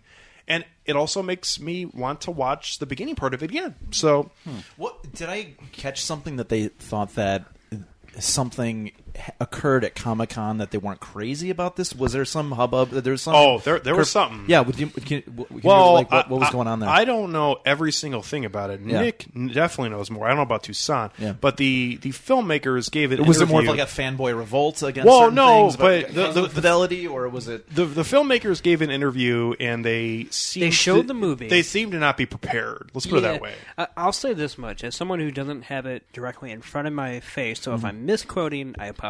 But the summary of what happened at Comic Con, from what I understand, is they showed the movie to a room obviously full of uber fans. I Yes. mean, these are the people that you're that were Right. gonna go see your movie regardless. But they showed the movie. It ended. Um, the panel happened, and then the Q and A started, and it was at the Q and A. Now that says a lot to me. Like it's the fans, not the journalist panel uh, leading person. And it, it wasn't until a. I mean, I think a lot of people were maybe on edge because of certain things that happened, but it wasn't until the Q and A that kind of all hell broke loose. And um, at one point, a person and I, this Please should tell me he threatened someone. The well, almost, but no. But I will say this, and this shouldn't matter, but I have to admit, Yeah. have to say it that at one point a fan that was uh, cosplaying as the Joker. oh my god! no, no, hold on. This is a, hold on. This is a good thing. I think. I Yeah. think it's hilarious. Um, asked him, uh, asked all the creators, I should say, straight up. Do, did you ever think, like, at at any point that like the the storyline with uh, is it Barbara Gordon? Yeah. yeah, uh, was in some way sexist or misogynistic because she seems to only be there a to pine over Bruce and to kind of move his story. I will say pine over Batman. We only Yeah, see Batman, Batman. as as Bruce Wayne Correct. in one And they do say small Batman. thirty second. Okay, cool. Yes. Just want to make sure. Yep. Cool. And ask that question, whatever. And they were just, I don't think, prepared at all for a negative response. So they were like, first their response was like, well, it's complicated or whatever. And then, and then he was like, well, and then apparently the, the, the fan was like, well, it's not that complicated. apparently he was motivated by sex and something else. Yeah. And then I can't, I don't know which one Yeah. of the screenwriters, but one of them basically said something like, oh, you want to repeat that, you pussy? Like, yeah, to the cosplayer. I'm- Stop. and I told Alex. I So the said- guy asked a question about misogyny and Yeah. responds and, with and, that. and I really, oh from from from what I read, don't think he was attacking. He was just trying to probe, so to speak. I- and I think it says a lot that, in like a fan at Comic Con dr- cosplaying as the Joker is just straight up asking you whether your film could be perceived as sexist, and they said. So what, and they called him a pussy. Like uh, I, I think that might shed uh, some uh, light Uh, into I'm it. I'm not defend as I said earlier. Not and even if defending, you defend the movie, that's totally fine. not not necessarily defending the movie, not defending them either. oh yeah, well that's Pe- different. Yeah. people at these kind of festivals, I feel like, are not anticipating any negative questions. And I agree ever. with that. But I think the fact that they weren't anticipating is even more like I don't know. I, I I've seen I've been following Comic Con for years. Mm-hmm. I mean, I specifically at least the TV portion of it. People have asked negative questions before, and usually people are pretty civil. I've never heard of a screenwriter calling a. Ask that again, pussy. I'll take my shirt off. Stan Marsh up here. I mean, you know, I, I've never quite seen it at that level before, Wow. and I think that might speak to at least what their intentions were. Now, if someone defends a movie, that's different. Art is art, and you can interpret it in Yeah, a myriad sure. of different ways. But what happened at Comic Con is certainly uh, up in the air. I will end end this little talk off and this week in review off with this, and that is that there are some very interesting voice uh, voice work that's done in this that goes away from just Kevin Conroy and also Mark Hamill. Uh, and honestly, I was I was surprised when I read some of the the cast list in here, uh, and that included Ray Wise as Commissioner Gordon, which I was blown away Wait, by. have he, ha- has he been Commissioner Gordon before? I'm not sure. oh man, I love Ray Wise. Also, th- this this threw me off way, way, way bad, and that is uh, the actress. Her name is Tara Strong. Yeah, Now she voices Batgirl. She has made a career in in terms of voice work, voicing Harley Quinn in previous Batman works, which I was blown away by. That she decides to voice Batgirl here, which was is she vexing? I'm so excited for Suicide Squad. I can't even can't even do it. My favorite though, absolutely, was the 10 second scene for the most part, 10 to 30 seconds, where Batman actually is Bruce Wayne for a very small part of this film, and he's watching film on the Joker, believe it or not, hmm. as Bruce Wayne. And Alfred comes up to him and asks if he needs assistance, and Bruce Wayne basically just shrugs him off. And Alfred's one line, pretty much of the movie, just is, "Well, I'll just leave you alone then," and he walks away it was an amazing part. I laughed. The whole theater pretty much laughed out loud because I mean I'm not selling it really well, but it was hilarious. It, it- No, but it sounds like uh, forgetting Sarah Marshall, Jonah Hill. Well, I guess I'll just go fuck myself. yeah, for the most part. So, anyways, this Alfred is voiced by Brian George, which sounds like a normal name, but he is the Indian actor who played Babu in Seinfeld, and I. It's so random, so random, so random. Well, I gotta say, hooray for diversity. but yeah, I was not expecting that. I wasn't either. When I looked up, I'm like, well, who voiced that weird Alfred? What? so yeah, it we gotta we gotta all watch it sometime. Not not it. necessarily if you think it's good or bad. It's just it's just a, a film that I think people should check out. It's only an hour and 14 minutes too. So I can spare that. even with the 30 minute Batgirl shit. So there you go. Moving on to the film we're actually talking about today, Yeah. and that is the um, I, I would say it's definitely a classic in America, in in just film in general, and that is Akira Kurosawa's Rashomon, which is just an absolute all timer. It's right up there. Uh, in Kurosawa's career, it's right under Seven Samurai, probably, and in my opinion, it's his second best film behind only Throne of Blood, which I love mainly because it completely features Mifune, who's an absolute fucking genius on screen, in my opinion. Uh, if you don't know anything about Rashomon, you should really check it out. It's only an hour and thirty minutes. Also, you're an idiot. And also, uh, the, the story is about a heinous crime and its aftermath being recalled from differing, differing viewpoints. Uh, also, something, if you've never seen the poster for this film, it's an absolute all timer. It's a fabulous work of art, I will say. And if you haven't seen the poster for it, Yes. it's it's just fantastic. Yeah. I know um, a theater that does a lot of art house films, which is in Evanston, Yep. has an enormous version of this poster up in their theater, and it's beautiful. awesome. And that's one of my favorite uh, points of the Criterion Collection is if they f- basically feel that they can't outbeat the original poster, they use the original poster, which they did for the Rashomon Blu-ray. and so they should have because that poster for the film is absolutely phenomenal. it, it visually um it, it, it not only shows like like the starring character like for for lack of a better term like the starring like um actor like in, in in his role but also it it hints at the the actual core um, motif or the or the core appeal of that film, Well, which is the multiplicity of perspective. And and yes, you are you are correct about him being the starring character because even though Mifune is for the most part one of just the three characters in this film, or even four if you want to go that far, he is Kurosawa's Robert De Niro or Leonardo DiCaprio, like Scorsese has. Like he's the guy who was with him for most, of most his of the career. career. He was absent during most of the, if not all of the, I think, uh, color period. But just just right before that, he was. His, his famous works, uh, especially his samurai work early on, you're going to see Yep. Mifune, and he's fantastic. yeah. This is a film that me and Nick both viewed. Um, I don't know if you'd seen it before then, I hadn't. I'd, I'd been exposed to Kurosawa, but I hadn't watched Rashomon. but we had seen it in a in a Eastern film class we had a few years ago, and um, this is just a film that absolutely blew me away the first time, and seeing it again was an, another just terrific experience. And whoever wants to start off can. And I, I, I find it very hard that we're going to hear a lot of negativity about No. this film. I, I think I should start. Sure. yeah. If that's okay. Go ahead.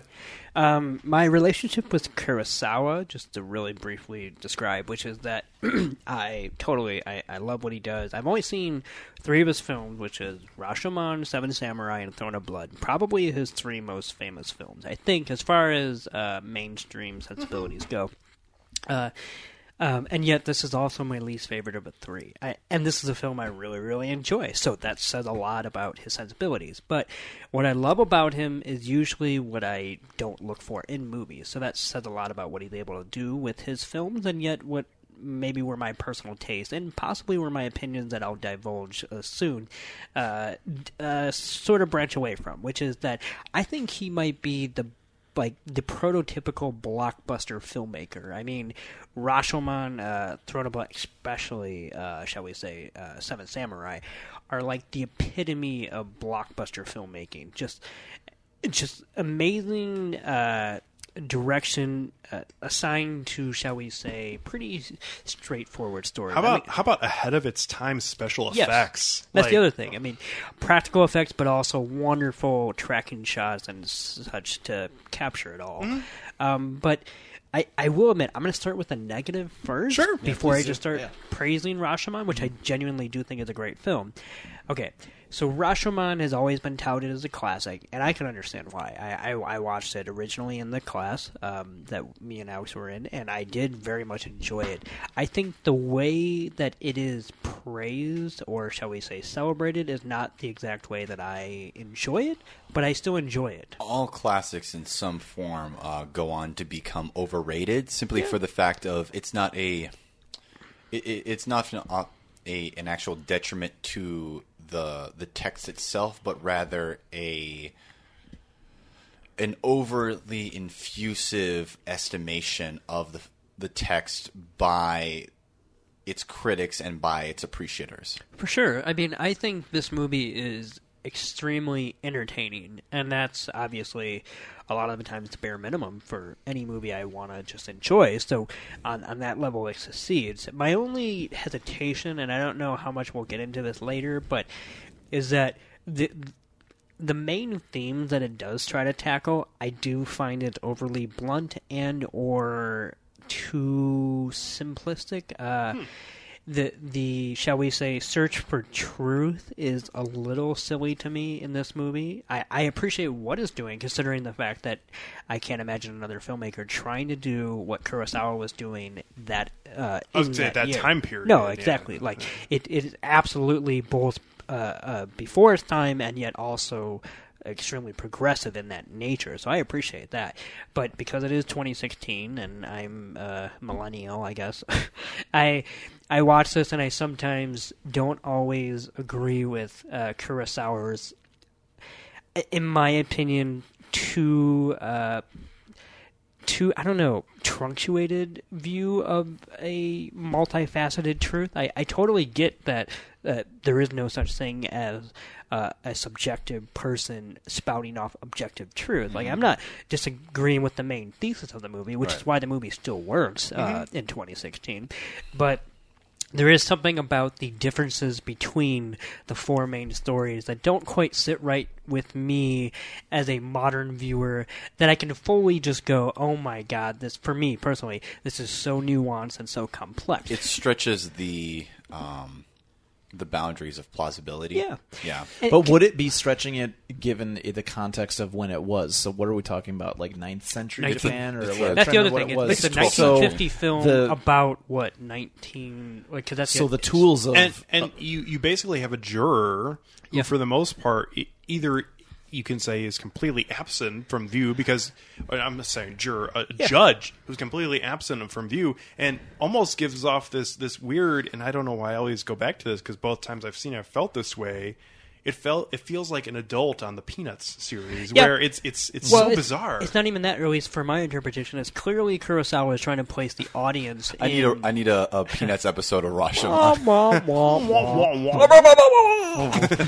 Um, but I mean, clearly, what Kurosawa is trying to do is place the audience in the in the driver's seat, so to speak, and and especially in those wonderful shots. I mean, when when even just the shots of the people giving their testimony before it cuts to their stories are just great. I love the way that in the background the um, the characters start to kind of pile up, so to speak, in the line where that you know another one gets added, and that starts to weigh heavily on the background of what we're seeing. how how about uh, characters who are supposed to be giving their testimony watching other characters giving their Yeah. testimony? Yeah, no, and, that, and that's great. So that's why I genuinely do really, really enjoy this movie. Um, I just have certain re- reservations about the four stories and the way they interact, which we'll talk about later. And I'll uh, say one more thing before I pass it off, which is the only other reservation I have is the framework of this story. The the um, the the whole story that takes place within the the temple that's it's raining upon, in which the priest tells us, uh, and the other the the woodcutter tells the story to the the straggler, and I love a lot of things about that story. I love the way it's shot. I mean, I think that's actually honestly the the shot of the rain on that temple is probably like I would watch an entire movie set in that temple, which I know is just a cliche for me at this point. No, but, it's actually a really beautiful setting. Yeah, and I, I would totally, I, I'm all over that. But the the the things that are spoken in that movie don't quite uh, are a little too melodramatic for me. And I say that A little as too nihilistic. no, not nihilistic. I would say melodramatic because we have a priest who essentially introduces the story to the the straggler, and the way and I, and I know sometimes things can get lost in translation as far as like what, um, but I have to say Criterion Collection, and that's the edition that I watched, and I know at least Alex and Toussaint watched because Yeah. I showed it to them, and I believe Toussaint when you rewatched it, did you watch your Criterion? Yes, I did. Yes. So, and Criterion is usually like they spot on with some of their usually like their special features. One of the special features they always boast is a new translation because you can always, no matter what year you re-release a movie, fine tune that sort of thing.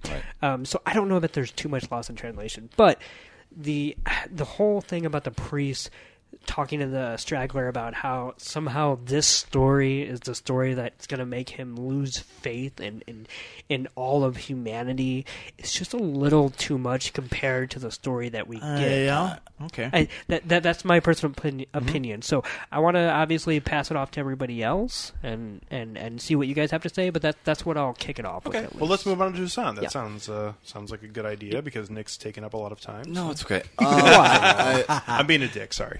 Uh, Akira Kurosawa is, I, I have to be honest, like he's one of those directors that I've always known simply through reputation because unfortunately, like Rashomon was one of the first films that I, I, I learned about him. But here's the thing: I, le- I learned about that film when I was in high school during a film class. But instead of watching Rashomon, we decided to watch fucking uh, Vantage Point. Um, yeah, my my film my that class was filled with a Just bunch of replace him with Dennis Quaid. It's the same yeah. thing. That, that, I mean, I will Yeah. admit, just to at least jump on what you're saying. Yeah. Rashomon certainly did create what we know as That- the that- Rashomon effect. Yeah, that- and a lot of pop culture uses it, but. Vantage Point is awful, but there have been a lot of Yeah. great TV episodes that use the Rashomon effect Sure. that uh, use it to great benefit. But Mm-hmm. Vantage Point, oh god, Yeah, that that whole class was fucking stupid. The only thing I took away from it was that I got to watch um, the uncut version of The Exorcist, and I got to watch Memento for the first time. So at least, Oh. so at least those those two good See, things it's happened. trade-off, right? Yeah. Um, so after finally watching this film, it's like I've I've had the uh, the Criterion for a while, and I finally just like sat down and watched it, and I, honest to God, this this film is, um, I I I honestly feel that this this is one of the the the greatest films of all time. I I, I, honestly got to feel that way. Um, I think that aesthetically it is it is beautiful. I think that the framework for the shots, like just how they're framed, is just like so the, the, I, I wish I could I, I would periodically just pause the film just so I could like look at these films and look how the actual characters are blocked in relation to one another. That's another thing that I, I really want to talk about is that I love the blocking of characters in this because there's seldom like in, in the recollection of all these different stories, like there's seldom a shot where there aren't multiple characters on screen or they're not overlapping in some way. Especially when you have like the woodcutter, the priest, and the straggler like, that we're now calling him. Like they're they're sort of just like they're they're sort of like in a, in a triangle sort sort of formation where they're just kind of like either hunched over one another or just like like like somehow they're overlapping one another and they're just like like talking like back and forth back and forth. This film is just so.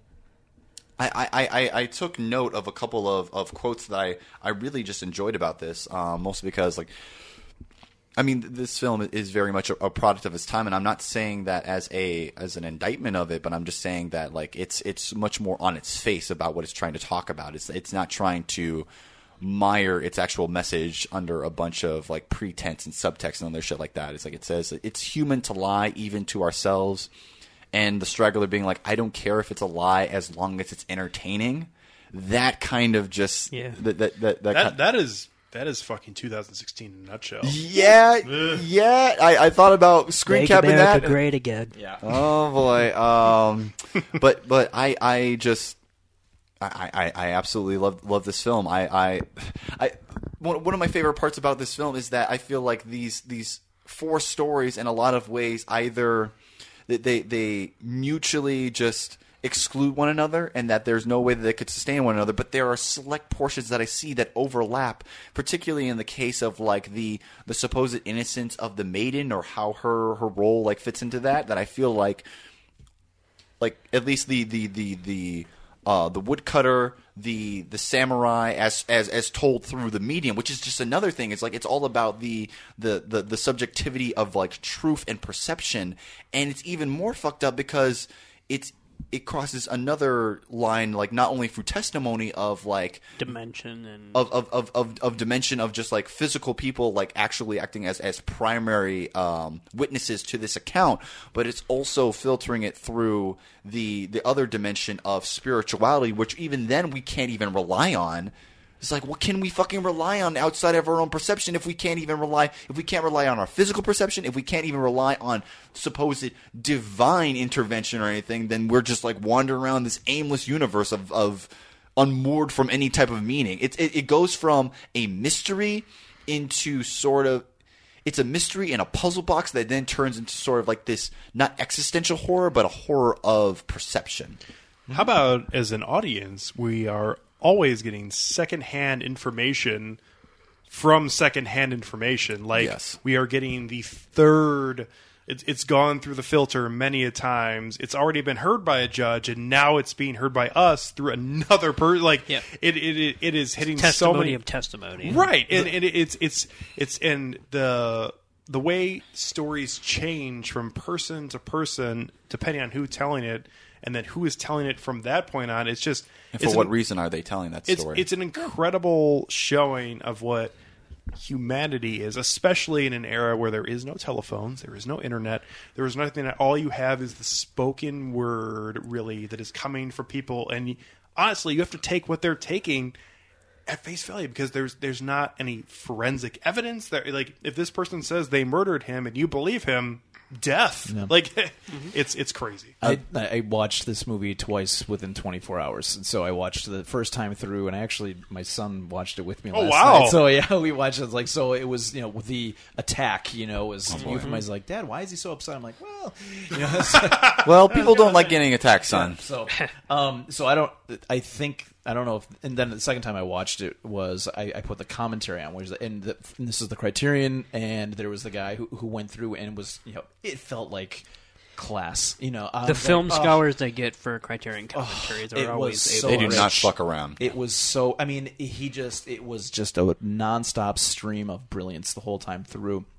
And I think this is one of the things that I. I don't think I, would, I came up with this, but I, I, I scribbled this down, um, and um, and was this was in the context of the priest's version of what was going on. And what was curious about that is that in the priest's version of this, there really was no um, consummation or actual physical rape in his rendering of, of what actually happened. And, and his his discussion of that is that he said that all of these characters, and it which is actually true for actually anything.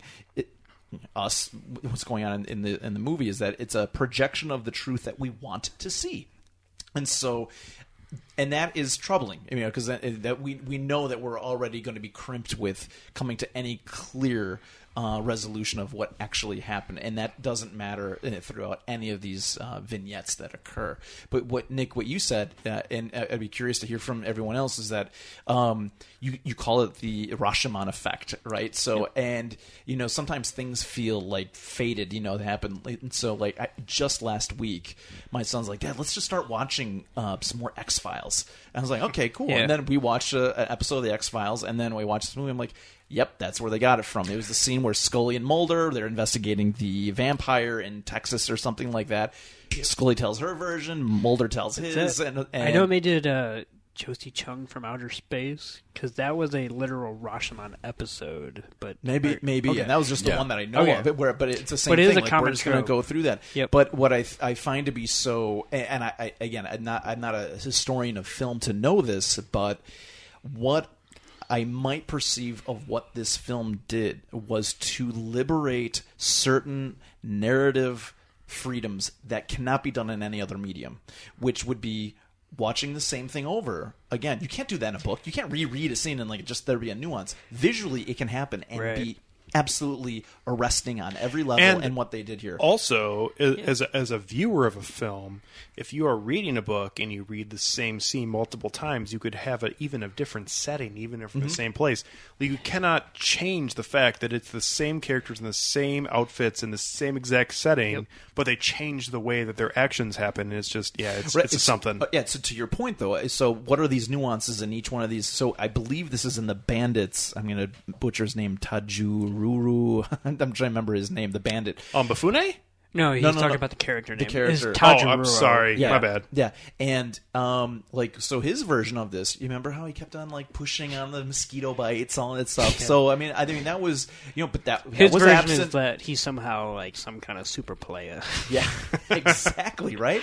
so pretty much ah, true. it was it was uh, wow that was that was amazing. So yeah, I, I I just I it's I don't know that people could have conceived of what you could do from a compositional or uh, standpoint with film prior to this, and I just don't know enough about how anyone could have have done what they did uh, with that, um, and how, as you said, the the, the Rashomon effect. I, I think it's it's made for some great great um, uh, uh, film since. From what I understand, not just the Rashomon effect is something that's a trope in film and television, but is literally something that's taught in like police academies, Hmm. uh, so to speak. Uh, not to be confused with the uh, uh, Steve Guttenberg series. um, Stop ripping on Police Academy, all right? That's, no, I'm just trying to say it's a real thing and not just a, a parodic element, but is an actual thing that they teach to every police officer in the sense that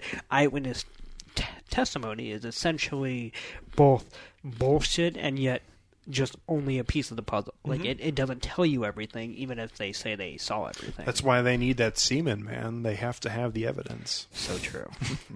so I mean, Um, I need to catch up on it, but we were watching uh, the HBO series that uh, the, night, of, yeah. which is definitely borrowing things from Rashomon, as you're getting different perspectives and you're getting different people s- doing things in a different way, and all of a sudden you're at the point you've arrived at, and it's just like fuck.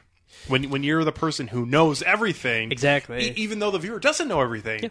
But uh, that's the crazy thing about it is you know all these different things that have happened, and you're like, "What the fuck? No one's no one's got their shit together." here." Rashomon in the year 1950 said a, an ugly truth, which is the idea that that no system of law and order should be condensed to any, uh, shall we say, um, con- condensation of subjective truth. Like the idea that that is the basis of, of of a case that any lawyer can make is almost insane.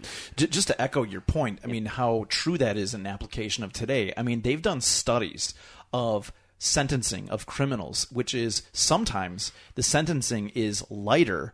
Uh, at the beginning of the day, when like the judge and people are paying attention, but as things get later in the day and they get hangry, all of a sudden, like screw this guy. We're how, how, how about a popular trope awful. on on television in in court case television of when someone finds out who their judge is going to be and goes, "Oh fuck." Like that and and that's a, I mean, that- that is it's a popular trope, and yet you also have to admit that that's probably a, I would say, a slightly realistic feeling. Which is what I'm saying. Yeah. like it, That- it, it, it is horrifying Yeah. that you could get stuck with Danny Glover as your judge and be like, oh fuck.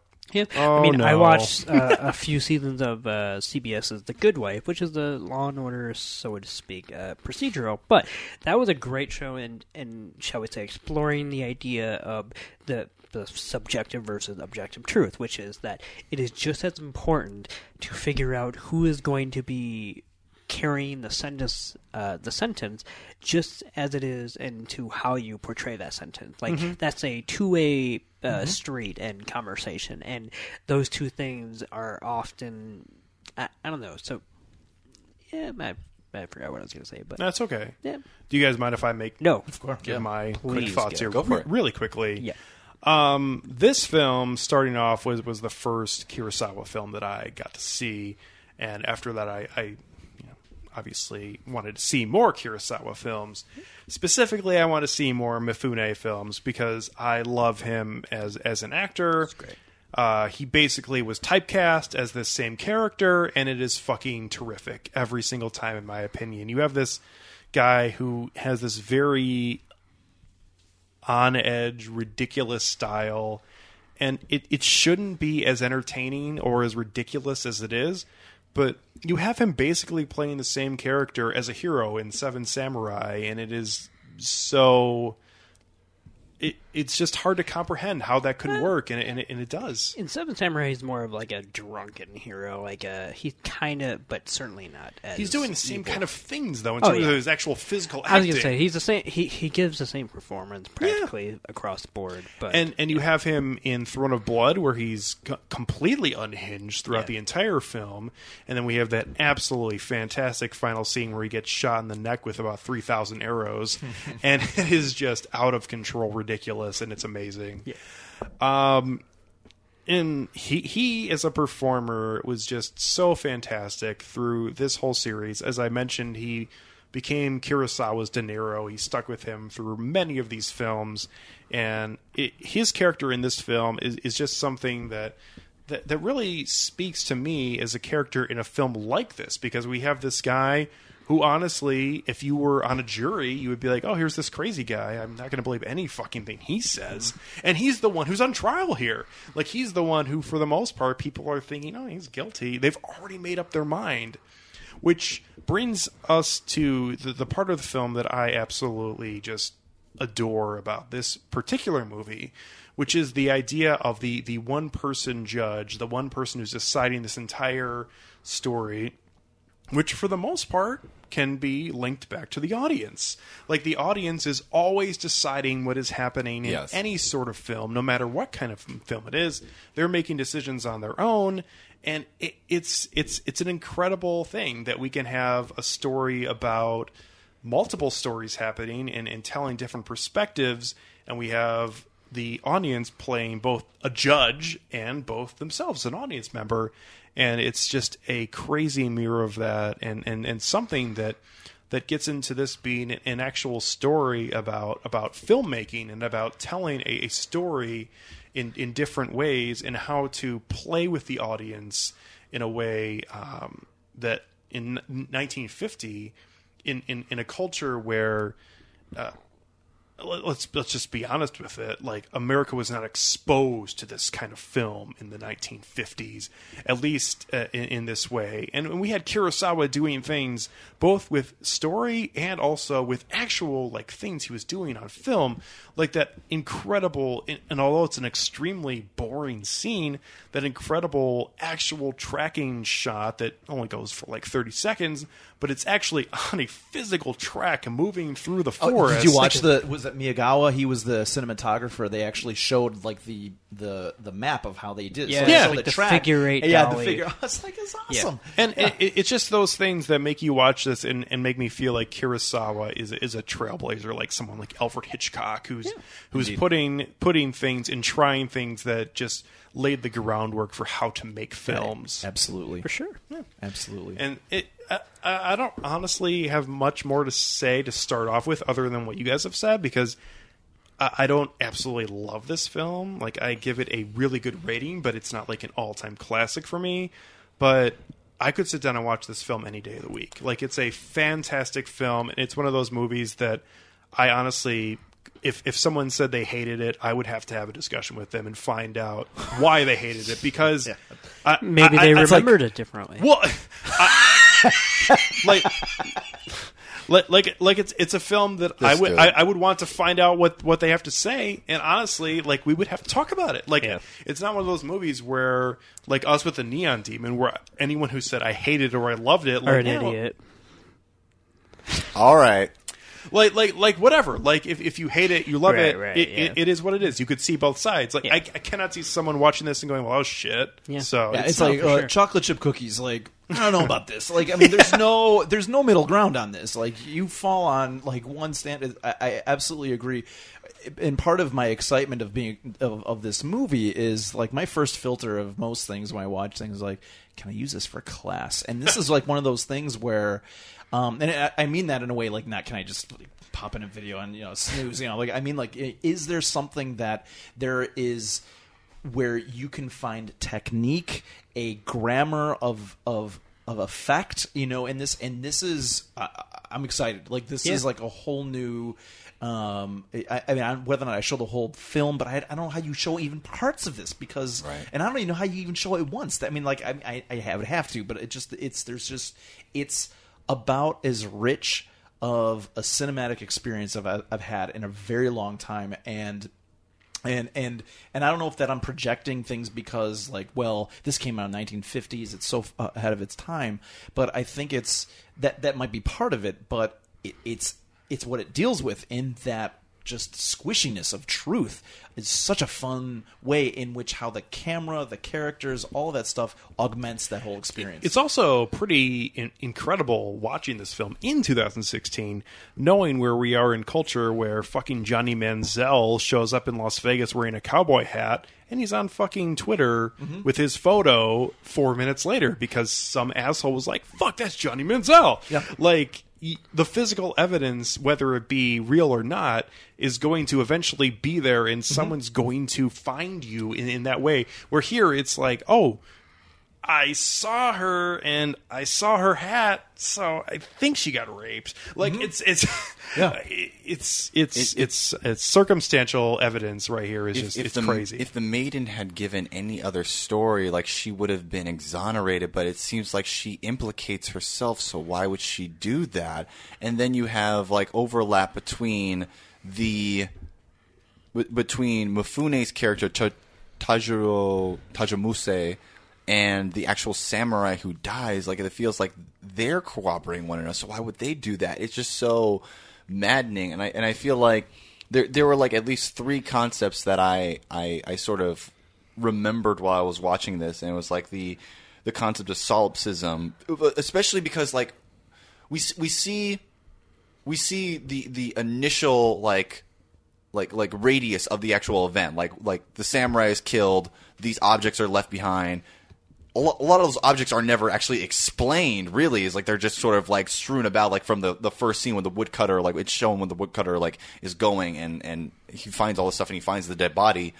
Um, what what I what always like scratched uh, the the back of my mind was the fact that at the end of all these scenes, like the two characters are either like carried off, like they they just go go off together, or they just like head off in separate directions, and it never is explained beyond that initial um, observation, like how did they get to the respective places that they were actually found? Like what happened? Like this is like the the the the, the Watergate Nixon tapes. Like what the fuck happened to those 18 minutes? I have no idea what the fuck's going on.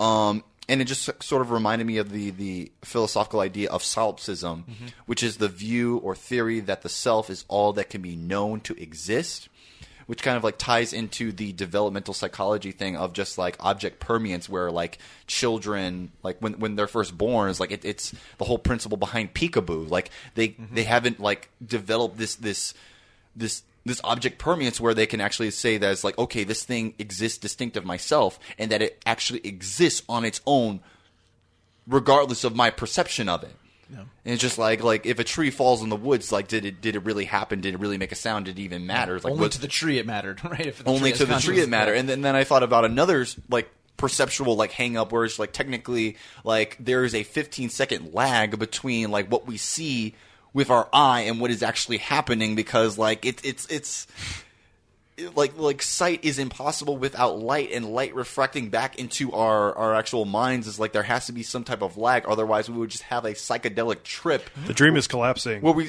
we have a we, we have a, a psychedelic trip where we're just like seeing things that are moving both in the present in the past tense. It's, it's fucking nuts. It's funny you talk about light, considering that's like a huge thing in this movie. Yeah. Uh, when we we're introduced to the the s- story, especially the framework of the temple, it's raining, so the light is clouded, so to speak, and because you have two characters that are just don't know what to make of what has obviously transpired. But all of the, uh, shall we say, subjective testimony takes place in the stark sunlight. And I even read up on the fact that Kurosawa wanted uh, direct uh, capture within the camera of sunlight, but because he couldn't do that with his own camera, he had to reflect it off of mirrors and such. Yeah, they, they took mirrors off of. Uh, they took it from the, the, the prop room, right? Yep. and they were just kind of Yep. reflecting there. Yeah, And the, It's the fact that he committed to it. did that, I think, is certainly touching on what you're saying, Toussaint, which is the idea that, like, to thine own self, so to speak, like th- this truth is objective, uh, and and to to think that at least, not to know that, but, but can we rely on that? Exactly, and the idea that when when you spout off this testimony, that it is as clear as day. I mean, that's why I do genuinely love this movie, even if I have problems with it. Is that it is certainly, shall we say, backed up by its aesthetics, which I'm normally not a visual person in the sense that, like, I I'm am. always story first, visuals later. It can be the ugliest movie ever, uh, and yet if it's got a decent story or at least decent dialogue, I'm I'm I'm on board. But uh, because this movie's visuals, I would say make up for some of the shortcomings, in my opinion, of this movie's uh, thematic material. I, and that's why I'm personally on board. And Kurosawa is always a master of that. I mean, what he puts into his frame is completely not just deliberate, but also uh, e- emphatic. How about the scale that Kurosawa? I mean, we see it more in Seven Samurai and Throne Yeah, of Blood, but but, even- in here even too,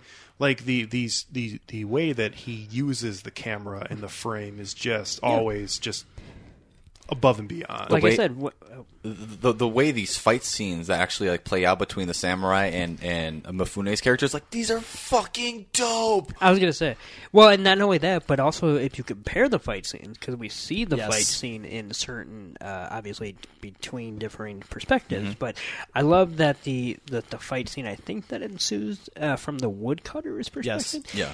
Is so pathetic. Oh, oh It's like they it's, live. It's, it's incredible. Yeah. Like Yeah. it, it's an incredible scene because they honestly look like they look like the two guys who were forced to fight with pool cues in The Dark Knight. Like it's like, oh, I don't want to. They both Oh, just God. got dragged about their manhood. Oh my god! And, I'm just and- like, well, I guess I have to fight now, right. And Mifune's bandit character, I feel like he, he only wins because of like luck, right? Like he only wins because of um, I can't remember exactly what happens, but it, Yeah. it's, it's only because of a, like a stroke of like He, he got his, did he not get his, his sword stuck in the wood I- somehow? yeah, something think like that. what it was. But it's not so much that any Yeah. one of them was a better fighter, but because of, uh, uh, shall we say, nature took its course, which Mm-hmm. I think is also another uh, example of what this movie is trying to say, which is that it's it's not the person, it's just what it's the objective truth of what And- happened. But remember, like in his testimony, like part of him was just saying, like, but you know, we had twenty three different, you know, like attacks on each other. Usually they only get to 20. Yeah, exactly. So I mean, Yeah. so his version of it, and and you could that's what's I love about it is that that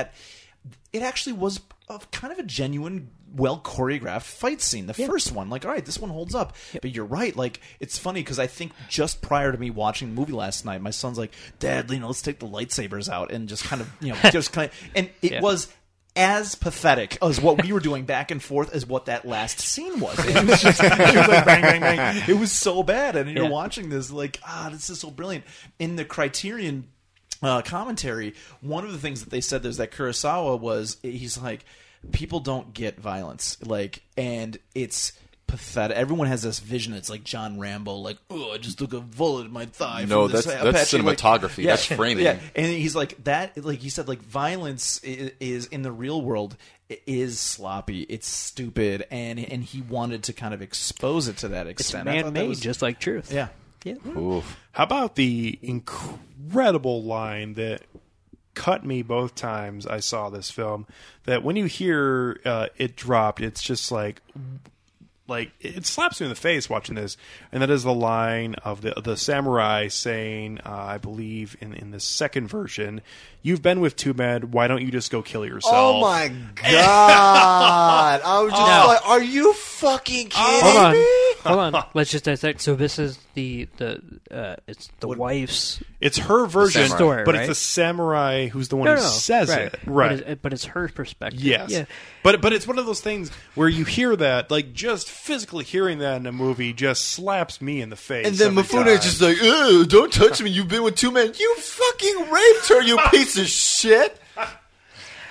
Yeah. What the fuck?" It's just oh, yeah. I, I would argue like, it, it, and this is the one of the things that I, I put down, which is like in that fourth, uh, the, the woodcutter. You know, he's finally. Get, it's like to me the brilliance of that scene. I was really excited to watch again. Is that your your response as a viewer? It felt like it was a hot potato of anger, which is like, okay, I'm pissed at the rapist. Oh wait, now the husband's a dick, and then you go to her, but then the the, the husband's reasons for like shooing her away. It's like asshole. The only reason we're in this situation is because of your greed that you went to go chase where those swords were. So the fact that sh you left her isolated and put yourself in exposed was because of your own uh, greed that put her in the position to begin with. So now you're no, blaming Brian. her. For- no, you, you you have to understand. She should have she should have either killed herself or used her vagina dentata. Whoa, whoa, whoa! Not, where hold do you get one of those? Not all men would leave. Oh, I, you know, I have to ask you, you, all three of you, a question. and we're all going to give you a different answer. ah, you son of a bitch. oh man, um, which is that when you watch this movie, uh, do, is there is there when you watch this movie, do you have one of two reactions? Which is that do you watch the movie, the movie ends, and then you you shall we say think that none of these stories are true, or do you watch this movie and you think that one of them is true, and if so, which one? I'm curious before I get Um, my own if, answer. if I can say this, I will say that I usually think that there are some parts of every story that are probably true. Mm-hmm. But uh, if there has to be one that I kind of usually tend to agree with, it would be the story where they are the two men are struggling to fight with each other because would that be seems the woodcutters. yes, yes. it, It would seem to mo- be the more most plausible. Pathetic and eh. plausible. But at the same time, like I just said, I feel like there is probably truth to every story. It's just all all of them have been just destroyed with um, personal beliefs. Brian, uh, do you have a particular? I'm just curious. Well, I- you know, I and I, I side with uh, Alex what you were saying, um, but the only thing that that you kind of taints that is that. Uh, the, in the the, the the the reviewer in the Criterion, he, you know, he was saying he's like, but there's a moment where it goes into parody and farce in in the Woodcutters, where she starts laughing too much, and it then goes into a fourth gear of absurdity, which would be perhaps the psychological rationalization that he had to create in order to justify pulling this the knife the dagger out. Yeah. is that he just had to make like well this was such a hot mess I, I I can take this and and then feel good about liquefying the assets to feed my family right so that makes sense. yeah Yeah. Toussaint? I think that um, I echo A- Alex's sentiment that I feel like there is there are portions of truth strewn about between all four of these different testimonies, but ultimately I think that none of them are true, and it's also part of the fact of why I absolutely love the ending, and it just kind of like tears into me. And that's another thing that I I really want to ask you guys about this ending. Is like, do you do you think that the ending to to Rashomon where they find the baby and the the woodcutter like takes the baby from the priest and adopts it and just like do you think that that is ultimately uplifting thing? Or do you think that that is a a, a an almost fatalistic sort of depressing uh, ending? Because can i tell you like my opinion of that? Because i think that As if you weren't going to. I'm sorry. Uh, it's, yeah, it's, it's, it's just like I, I, I, I see them just like tearing each other apart, and and the priest. Like the the woodcutter tries to reach for the baby, and the and the the priest just kind of is like, "What you want to take his innocence too?" And it's like, and the woodcutter is just trying to defend against it. And he's like, "You know, I've got six kids. Like, it wouldn't matter if I had another mouth to feed." And I'm just like, and and it almost seems like the priest is all too willing to give the child to him simply for the fact of just like how could I not have like believed that you were such a good person? And just like thank you. Is like you helped me to believe that there is actually good in the world. And actually and then it that, that just dovetails not only to out of the subjectivity of perception but also in the reality of whether or not there is such a thing as total absolute like selfless altruism. And it's like I, I, I feel like ultimately the the woodcutter took the child and the the priest acquiesced and gave the child is because they needed to be, have something to believe in after they've been thrown into this this existential just like maelstrom where they have nothing to, to, to hold on to other than this child whose life they're trying to at least nurture that that, that to at least nurture a child. At least they can they can agree on that that being a good thing. But it's just like, why are you doing that? It's like, and, and ultimately, I think that not not espousing fucking Randian objectivism or anything like that. I feel like the the answer to that to, to that rhetorical question for myself is just that there's one thing that that selfishness and selflessness like share in common and is that a common prefix which is the self and that it mm-hmm. ultimately comes out of like an understanding of that this is that I that you exist as a person apart from the world and that you are interacting to it and that you are taking something from it. It's like whether or not you you weigh that in whether you weigh that in is like you, you, you gain a feeling of feeling like I've given something back to the world, even though it did not necessarily reverberate back to me directly, or whether it plays into um, your own personal gratification or survival. It's just like it's it's a really murky um, spectrum between the two. I think there are some problematic symbols that in the film that may contradict that. Which is on the one end is that um, it stops raining, sun comes out, and so is that meant to crystallize a type of optimism that indeed he has redeemed himself with this act? I will say though, the fact though that it's set where this is occurring, uh, two things with that is that um, it's a it's it's not just a normal rain; it's a torrential rain that not only obfuscates view, it mud it, it's mud. I mean, this is filth, you know, and so that's all there. But what's curious is that the one thing that I thought uh, is that in part of illuminating this, they had to, as they're telling stories, they tore wood from the edifice of what was a broken temple, I believe, where they're at. Mm-hmm. So think about it. Like a temple is your is religion, and this is meant to be something. Religion is what keeps you honest. Religion, in theory, is supposed Yeah. to what i- i- going to bring you closer to that type of objective truth that we think that is going to the priest us. is like, I And can't live in the world if I believe that and so are it's, bro- evil. it's broken when we get there, and they continue to tear this thing down, right? So there's all that. But to get back to the priest, to your idea of selfishness, if we are going to only confront his decision to let go of the child, that is a selfish act because only by him having control of the child will he know that the child be okay. So he has let go of this child to, to to go to this unknown quantity so that he can then therefore keep on being a priest or whatever that he does. But he can only be positive of the well-being of this child if he continues to have control of it.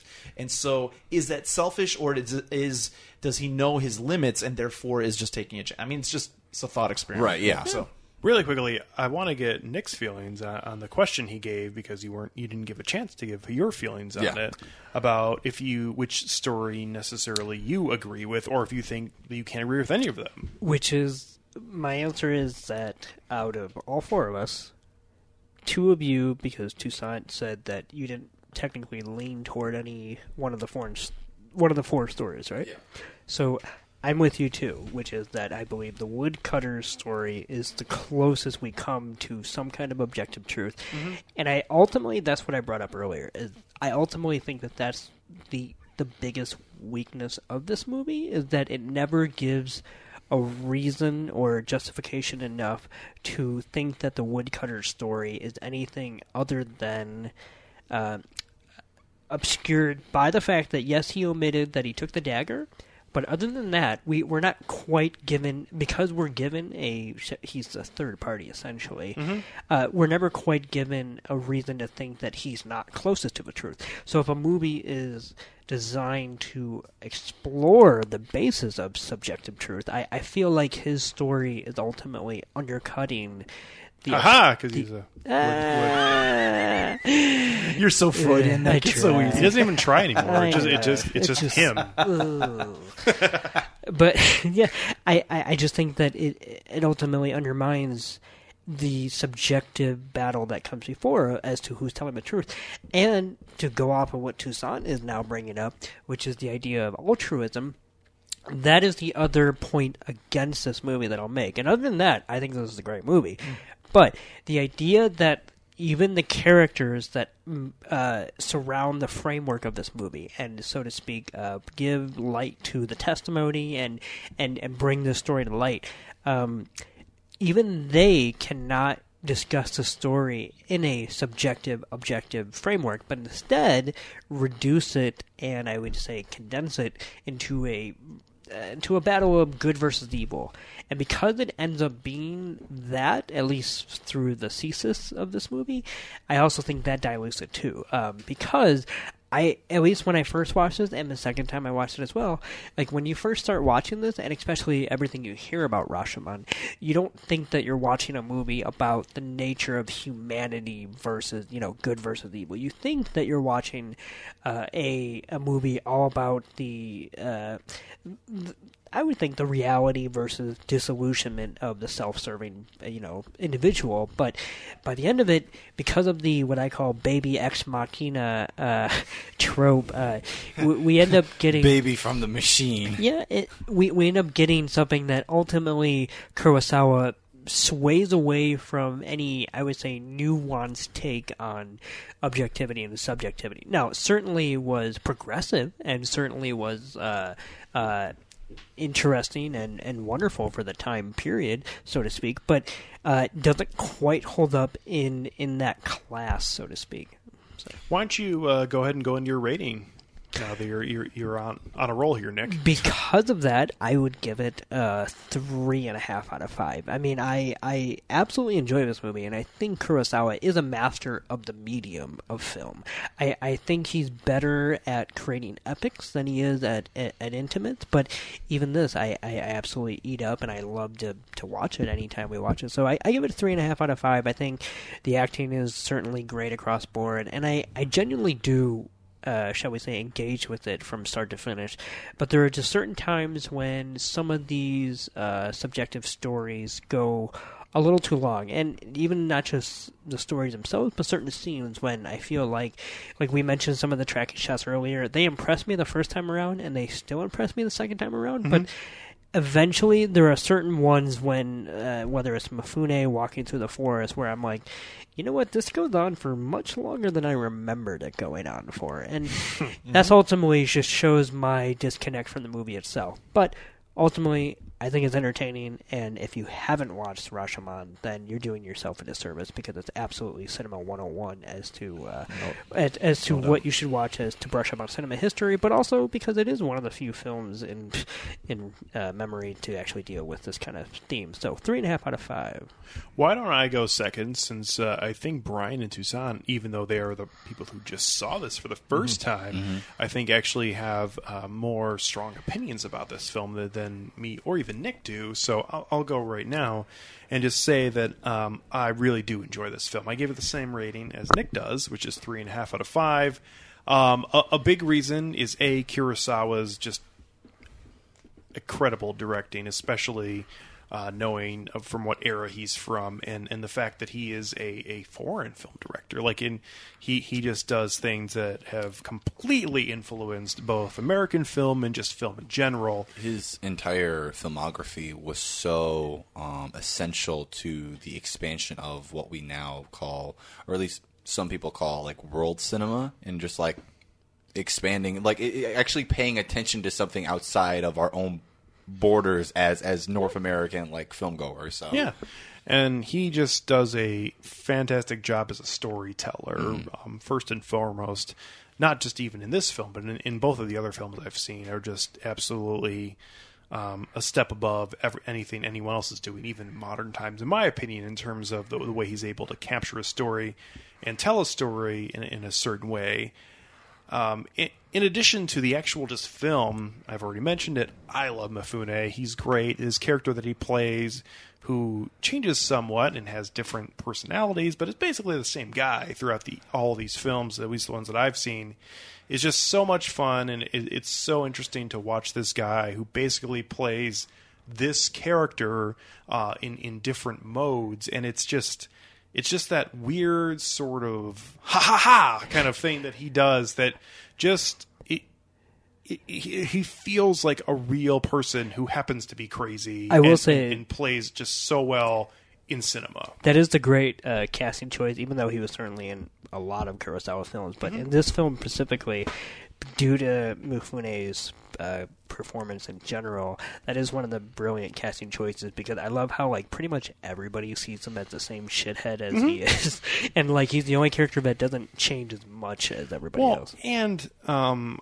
I, I think Seven Samurai is the one film where you could have had someone else playing a different kind of character in the role he plays. Throne of Blood, he's absolutely perfectly casted again because you have this this person who is given this weird premonition about becoming the leader, becomes the leader, and then descends into madness. And, and it totally makes sense for him because he's he's doing very similar kind of things and having his weird offbeat screaming throughout the film and laughter and faces and I, I mentioned this to you, Nick, that that I I see a lot of comparisons with him at times and in Jack Nicholson, even though they are much different performers in terms of, of the way they use their face is, is something that that really uh, brings in that that, that their facial expressions is is what makes them great performers on screen. And and Mifune is just um, one of those people who every time I see that he's in a movie that I'm going to watch, like I'm I'm watching it to watch him, and and he's fabulous here. And and for the most part, Rashomon is a absolutely fantastic film, and I give it three and a half out of five. And if you haven't seen it, give it a chance. And if you say you hate it,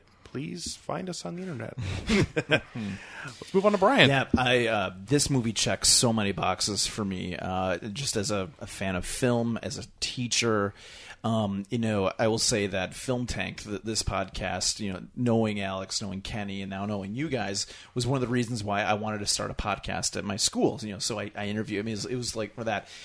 Watching a movie like this makes me want to even extend the conversation for a film podcast at the school with students talking about this, and this would be the source material where we begin as the fountainhead of all. The, go back to Ayn Rand. Uh, so go back to- I, say, I, I think I know how to to wind up everyone in this uh, podcast. I, I know enough about it. It'll be a four hour episode, uh, which will be reviewing a DC reboot of The Matrix, where Neo will be on the cross wearing a um, uh, "Are You Serious?" T-shirts. So I think I'm pretty sure that will be film.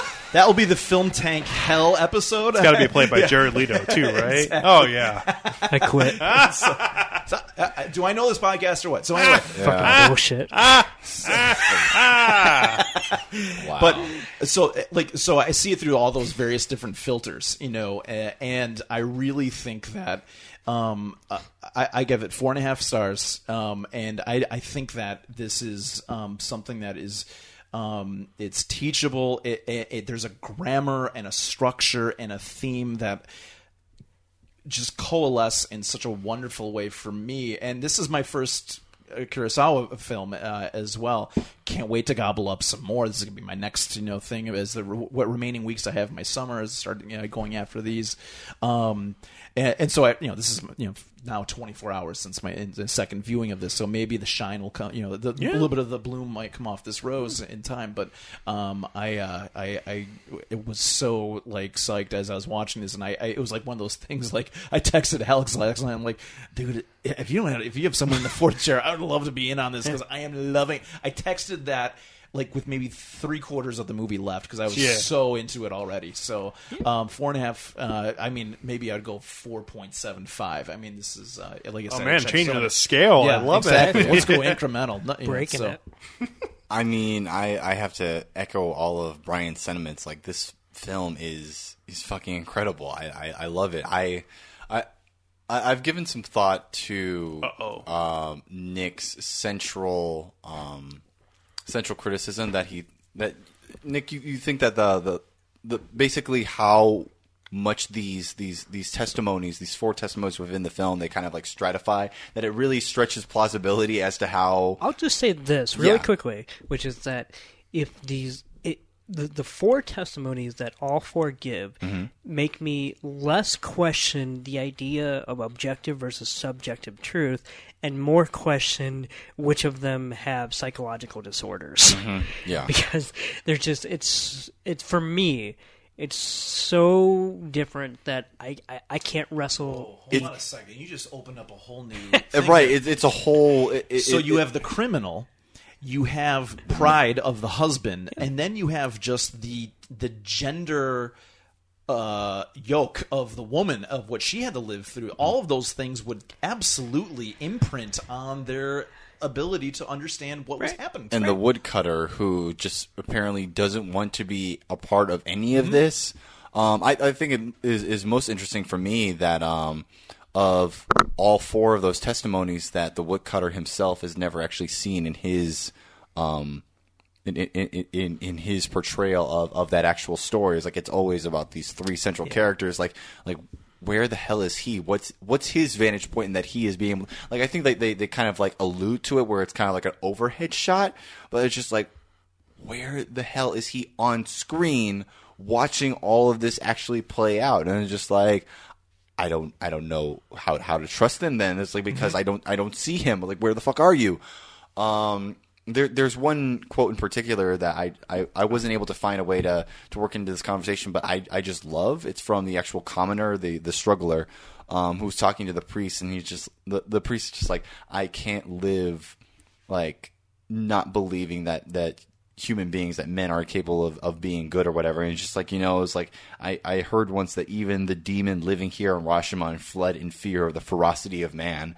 And I think that's just so interesting especially because we're talking about um, the supernatural. And it's like if, when you think about a demon you think about a a creature that already has a predefined like intrinsic quality and it never acts in opposition to that quality. It's like it's like it, there, there's no like trying to trying to plead amorality in in the spectrum of good and evils like they're evil they know they're evil and they relish in evil because they're able to take satisfaction of it, but they're more terrified of man because they are capable of inadvertently glorifying the thing that that poisons their soul and condemning the thing that they love most. And and it's not out of a, a deliberate malice, but somehow because of the tragedy of misinterpretation.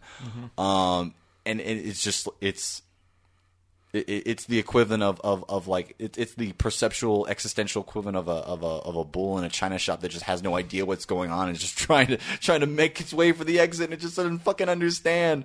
Uh, and you'll get mowed over if you're not careful. Um, I, I, I absolutely love this film and I and I can't give it a, a perfect score simply on my own like personal conviction to never give a perfect score like f- from a first watch so I'm just gonna give it a four and a half out of five I'm just going to give it a four. I'm just gonna give it a four and a half out of five um I feel like with subsequent viewings I'm just going to get more and more out of this film and I honest to God I, I love it from beginning to end it, it's great so. And there's something to be said about, and me and Nick have talked about this multiple times, especially, I think it started last summer when me and you watched Orange County again for the first time. Orange County, Okay. truly the, the contemporary par- like You, you say R.I.P. that Garry Marshall. in all No, that reality, Go for, on, for sure. That was a. But there, there, there's something to be said about a film that can tell its story and tell it well in a concise manner that doesn't leave you sitting there for three and a half hours. It's a ninety, eh. less than ninety minute movie. I think. Yeah. but hmm. yeah. and it, it's it's just there. It's almost like you are a better storyteller if you can tell your story in an hour and forty five or less. Well, and that's the thing and- about and- and- and- Kurosawa is that yeah. he made a Seven Samurai, which is three and a half hours, Right. and yet he made Rashomon. So that's, I think, just another example of how in control he is of his material. That which is true. It's it's interesting though because you know now this is as a modern audience this is where things start forking in the road which is that what we just experienced we all genuinely like yet we are leaning towards things like Stranger Things or Bloodline where we demand uh, a type of narrative that can't be settled within a two-hour framework, right? And and I, I think that's that's it's it's it is what is it that is is it possible to make a film as satisfying now that wouldn't be crimped because of studio forces and all this stuff whereas TV has so much leash to go and and find the type of um, depth that we crave as an audience How about we talk about international films, specifically Bollywood films? A lot of those, you talk about audiences that are um, disappointed if the film is too short, where they're like, "I feel like I've what, what's going on here, Nick?" no, I, I have a weird opinion about a about Bollywood film in general, which is that I love international cinema, and yet Bollywood cinema is such, for me at least, and maybe this is racist, but is so far removed from what cinema is. And Okay, but but in, in this specific example, I'm not trying to talk about actual the actual film. Talk about the length of the film, where where there is a well, whole that's part of it. there there is a whole culture that feels that if they go to the theater and the film is shorter than three hours, they've been cheated. Yeah, but that's because there's a specific. Uh, it, it, in a lot of ways, uh, mm, I don't know if I'll say that, but Oh, oh, but let's just say that uh, the Bollywood target audience go there, yes, with a checklist, and if it doesn't meet, and whether it's just a length or other things, if it doesn't meet that um, checklist, then it's, it, it's somehow failed. Whereas s- cinema in general should not be that, and should not. it should not be forced into. is the test of that though is just that like they know that they're watching a Bollywood film. I mean, does a, a, your standard uh, cinema goer in India when they come across uh, Winter Soldier or Captain America: Civil War? I mean, they're not walking away from that saying, "If that was only this." Like, so they they No, come it- it's specifically Bollywood. baggage to Yeah. to have that. It, it's specifically definitely Bollywood as a genre, uh, so to speak. Uh, I'll just say this much, which is that I love musicals. I've even seen foreign musicals. Uh, the the musicals of Jacques Demy, uh, the French musical uh, director, are some of my favorite films of all time, and yet it says a lot that I have never made it through a Bollywood movie. Didn't you love that final scene of Slumdog Millionaire? I mean, come on. I mean, that was a good scene. Like I can no, but like it's maybe that makes me an asshole, but I can stand it for like a, a, a music video length or whatever. And I and it's not that I mind the the tunes or the music itself, but I, I the actual the whole presentation is what. what the genre of it. and you don't and, and as a start to non finish. as a non-indian i'm just trying to rationalize this because Speak as, for as- yourself. Sorry.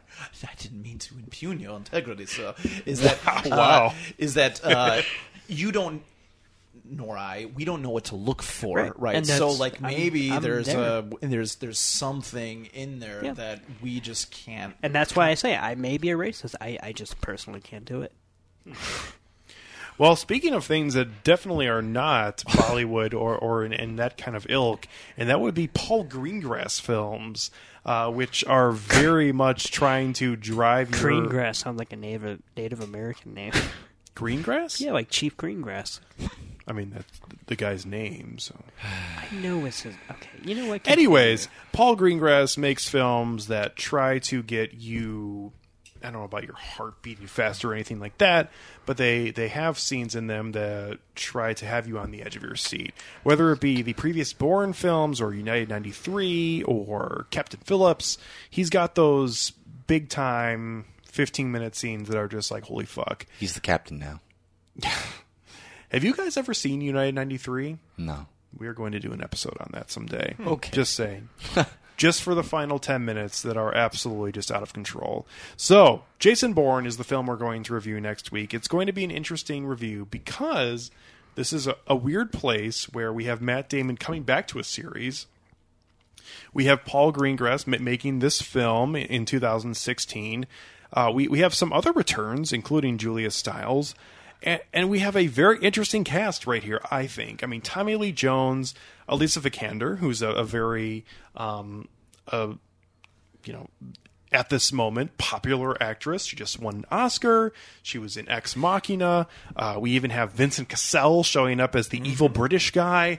Uh, I mean, th- this is going to be an interesting film as as an action thriller, and uh, and we're going to talk about it next week. And I don't know if it's going to be good, but all I know is that there is a scene with a bunch of cars crashing in the middle of Las Vegas Boulevard, and they actually filmed it. It's not CGI. So I am on board. I will be there, and I I'm ready for it. Yeah, it might be interesting. I was just listening to an interview uh, with um, uh, Alex Gibney, who's done a lot of uh, documentary films, and he just did one called um, Zero Days, and it was all about hacking and the Stuxnet, you know, virus and all that stuff. So, you know, it, it would be interesting. I, I don't know if I can get it on Amazon, but like that documentary in the context of what Jason Bourne, the data, and kind of the the you know even in the commercials, it's like all about like we're in a post Snowden age and all of this. Um, but it, it, I I have to after I see the movie and then have the thoughts afterwards. The inverse of that, which is that maybe two weeks later, there's a movie called War Dogs that has a different type of. I, and I don't think this is a film tank review, reviewable movie, but what it suggests about the nature of American war, I think will be a really interesting juxtaposition. The, the the amazing part, and I was explaining the plot line of War Dogs to a, a, a colleague of mine Mm-hmm. at work uh, last week, and he was in disbelief that I, I was. I, he's like, "This is actually like somewhat a based on a true story." I'm like, "Yeah." He's like, "Oh, Wait, what didn't he believe about it? well, just the, the the whole story about like I feel like when you you lay out the the plot line of what War Dogs is." It, to somebody who doesn't know anything about it, and, and you just say, "Oh, this is this film about these two guys who were the lowest bidders and, and get got in on this," and then he's just like, "What the fuck? Like, what is this movie?" I And- yeah, and that's a real story. I mean, like, right, I, I but mean, that's what I'm trying to say. Like, like it sounds 2016, one of our major presidential nominees only got into the Republican National Convention because he. again. Yeah, no, I just. I, So, so somebody who who participates in real life, like my colleague does, when he hears something like like this in this film that comes up, and he hears, "Oh, this is somewhat based on a, on a true story," it, it sounds absolutely preposterous from an outsider perspective, and that's coming from someone who's not big into movies and doesn't see a lot of movies. But when I was explaining it to him last week, he was kind of thrown off by it, and hmm. yeah, no, but I, I, I'm, I'm with you. Like Yeah. it's, it's something. Yeah, Indeed. So it'll be interesting uh, contrast for sure. But Jason Bourne coming up on, on, on next week on our 75th episode. Wow, whoa. Brian will be back Yeah. two weeks in a row. Yeah. How about that shit? Yeah. Fucking love it. Yes, indeed. If you have any thoughts on, on, on Jason Bourne or also on, on Rashomon or on Brian in general, you can send them on. Please, sucks. if you have thoughts on Brian, send them in. You know what? ya- I'm going to send some in right now. Yeah. I gotta tell you though, I think like uh, that might be an Amazon purchase. Is just the poster alone for my classroom. I just like, I mean Yeah. that that actually is just awesome. Yeah? So yeah, that's gonna happen. So, Indeed. so find us at filmtankshow at gmail.com and you can find our episodes on filmtankshow.com or on iTunes or Stitcher. And you can find us on Facebook, Twitter, or Instagram, where we had a cascade of posts, and now we've been silent again. But hopefully, we won't go. We like to tease our listeners. I know. Well, okay, we went four and a half months between posts. Then we had four posts in four days, and now it's been like two weeks. So Yeah. we're we're gonna get better. We promise. We have dedication, Yes. somewhat. We don't do it for the glory. That's for sure. Yeah. So, uh, thank you very much to, to everyone out there for listening to this episode of Film Tank from Brian Turnbow, Toussaint Egan, Nick Cheney, myself, Alex Stiegman. Thank you very much for listening to this episode of Film Tank, and we will all catch up with you next time.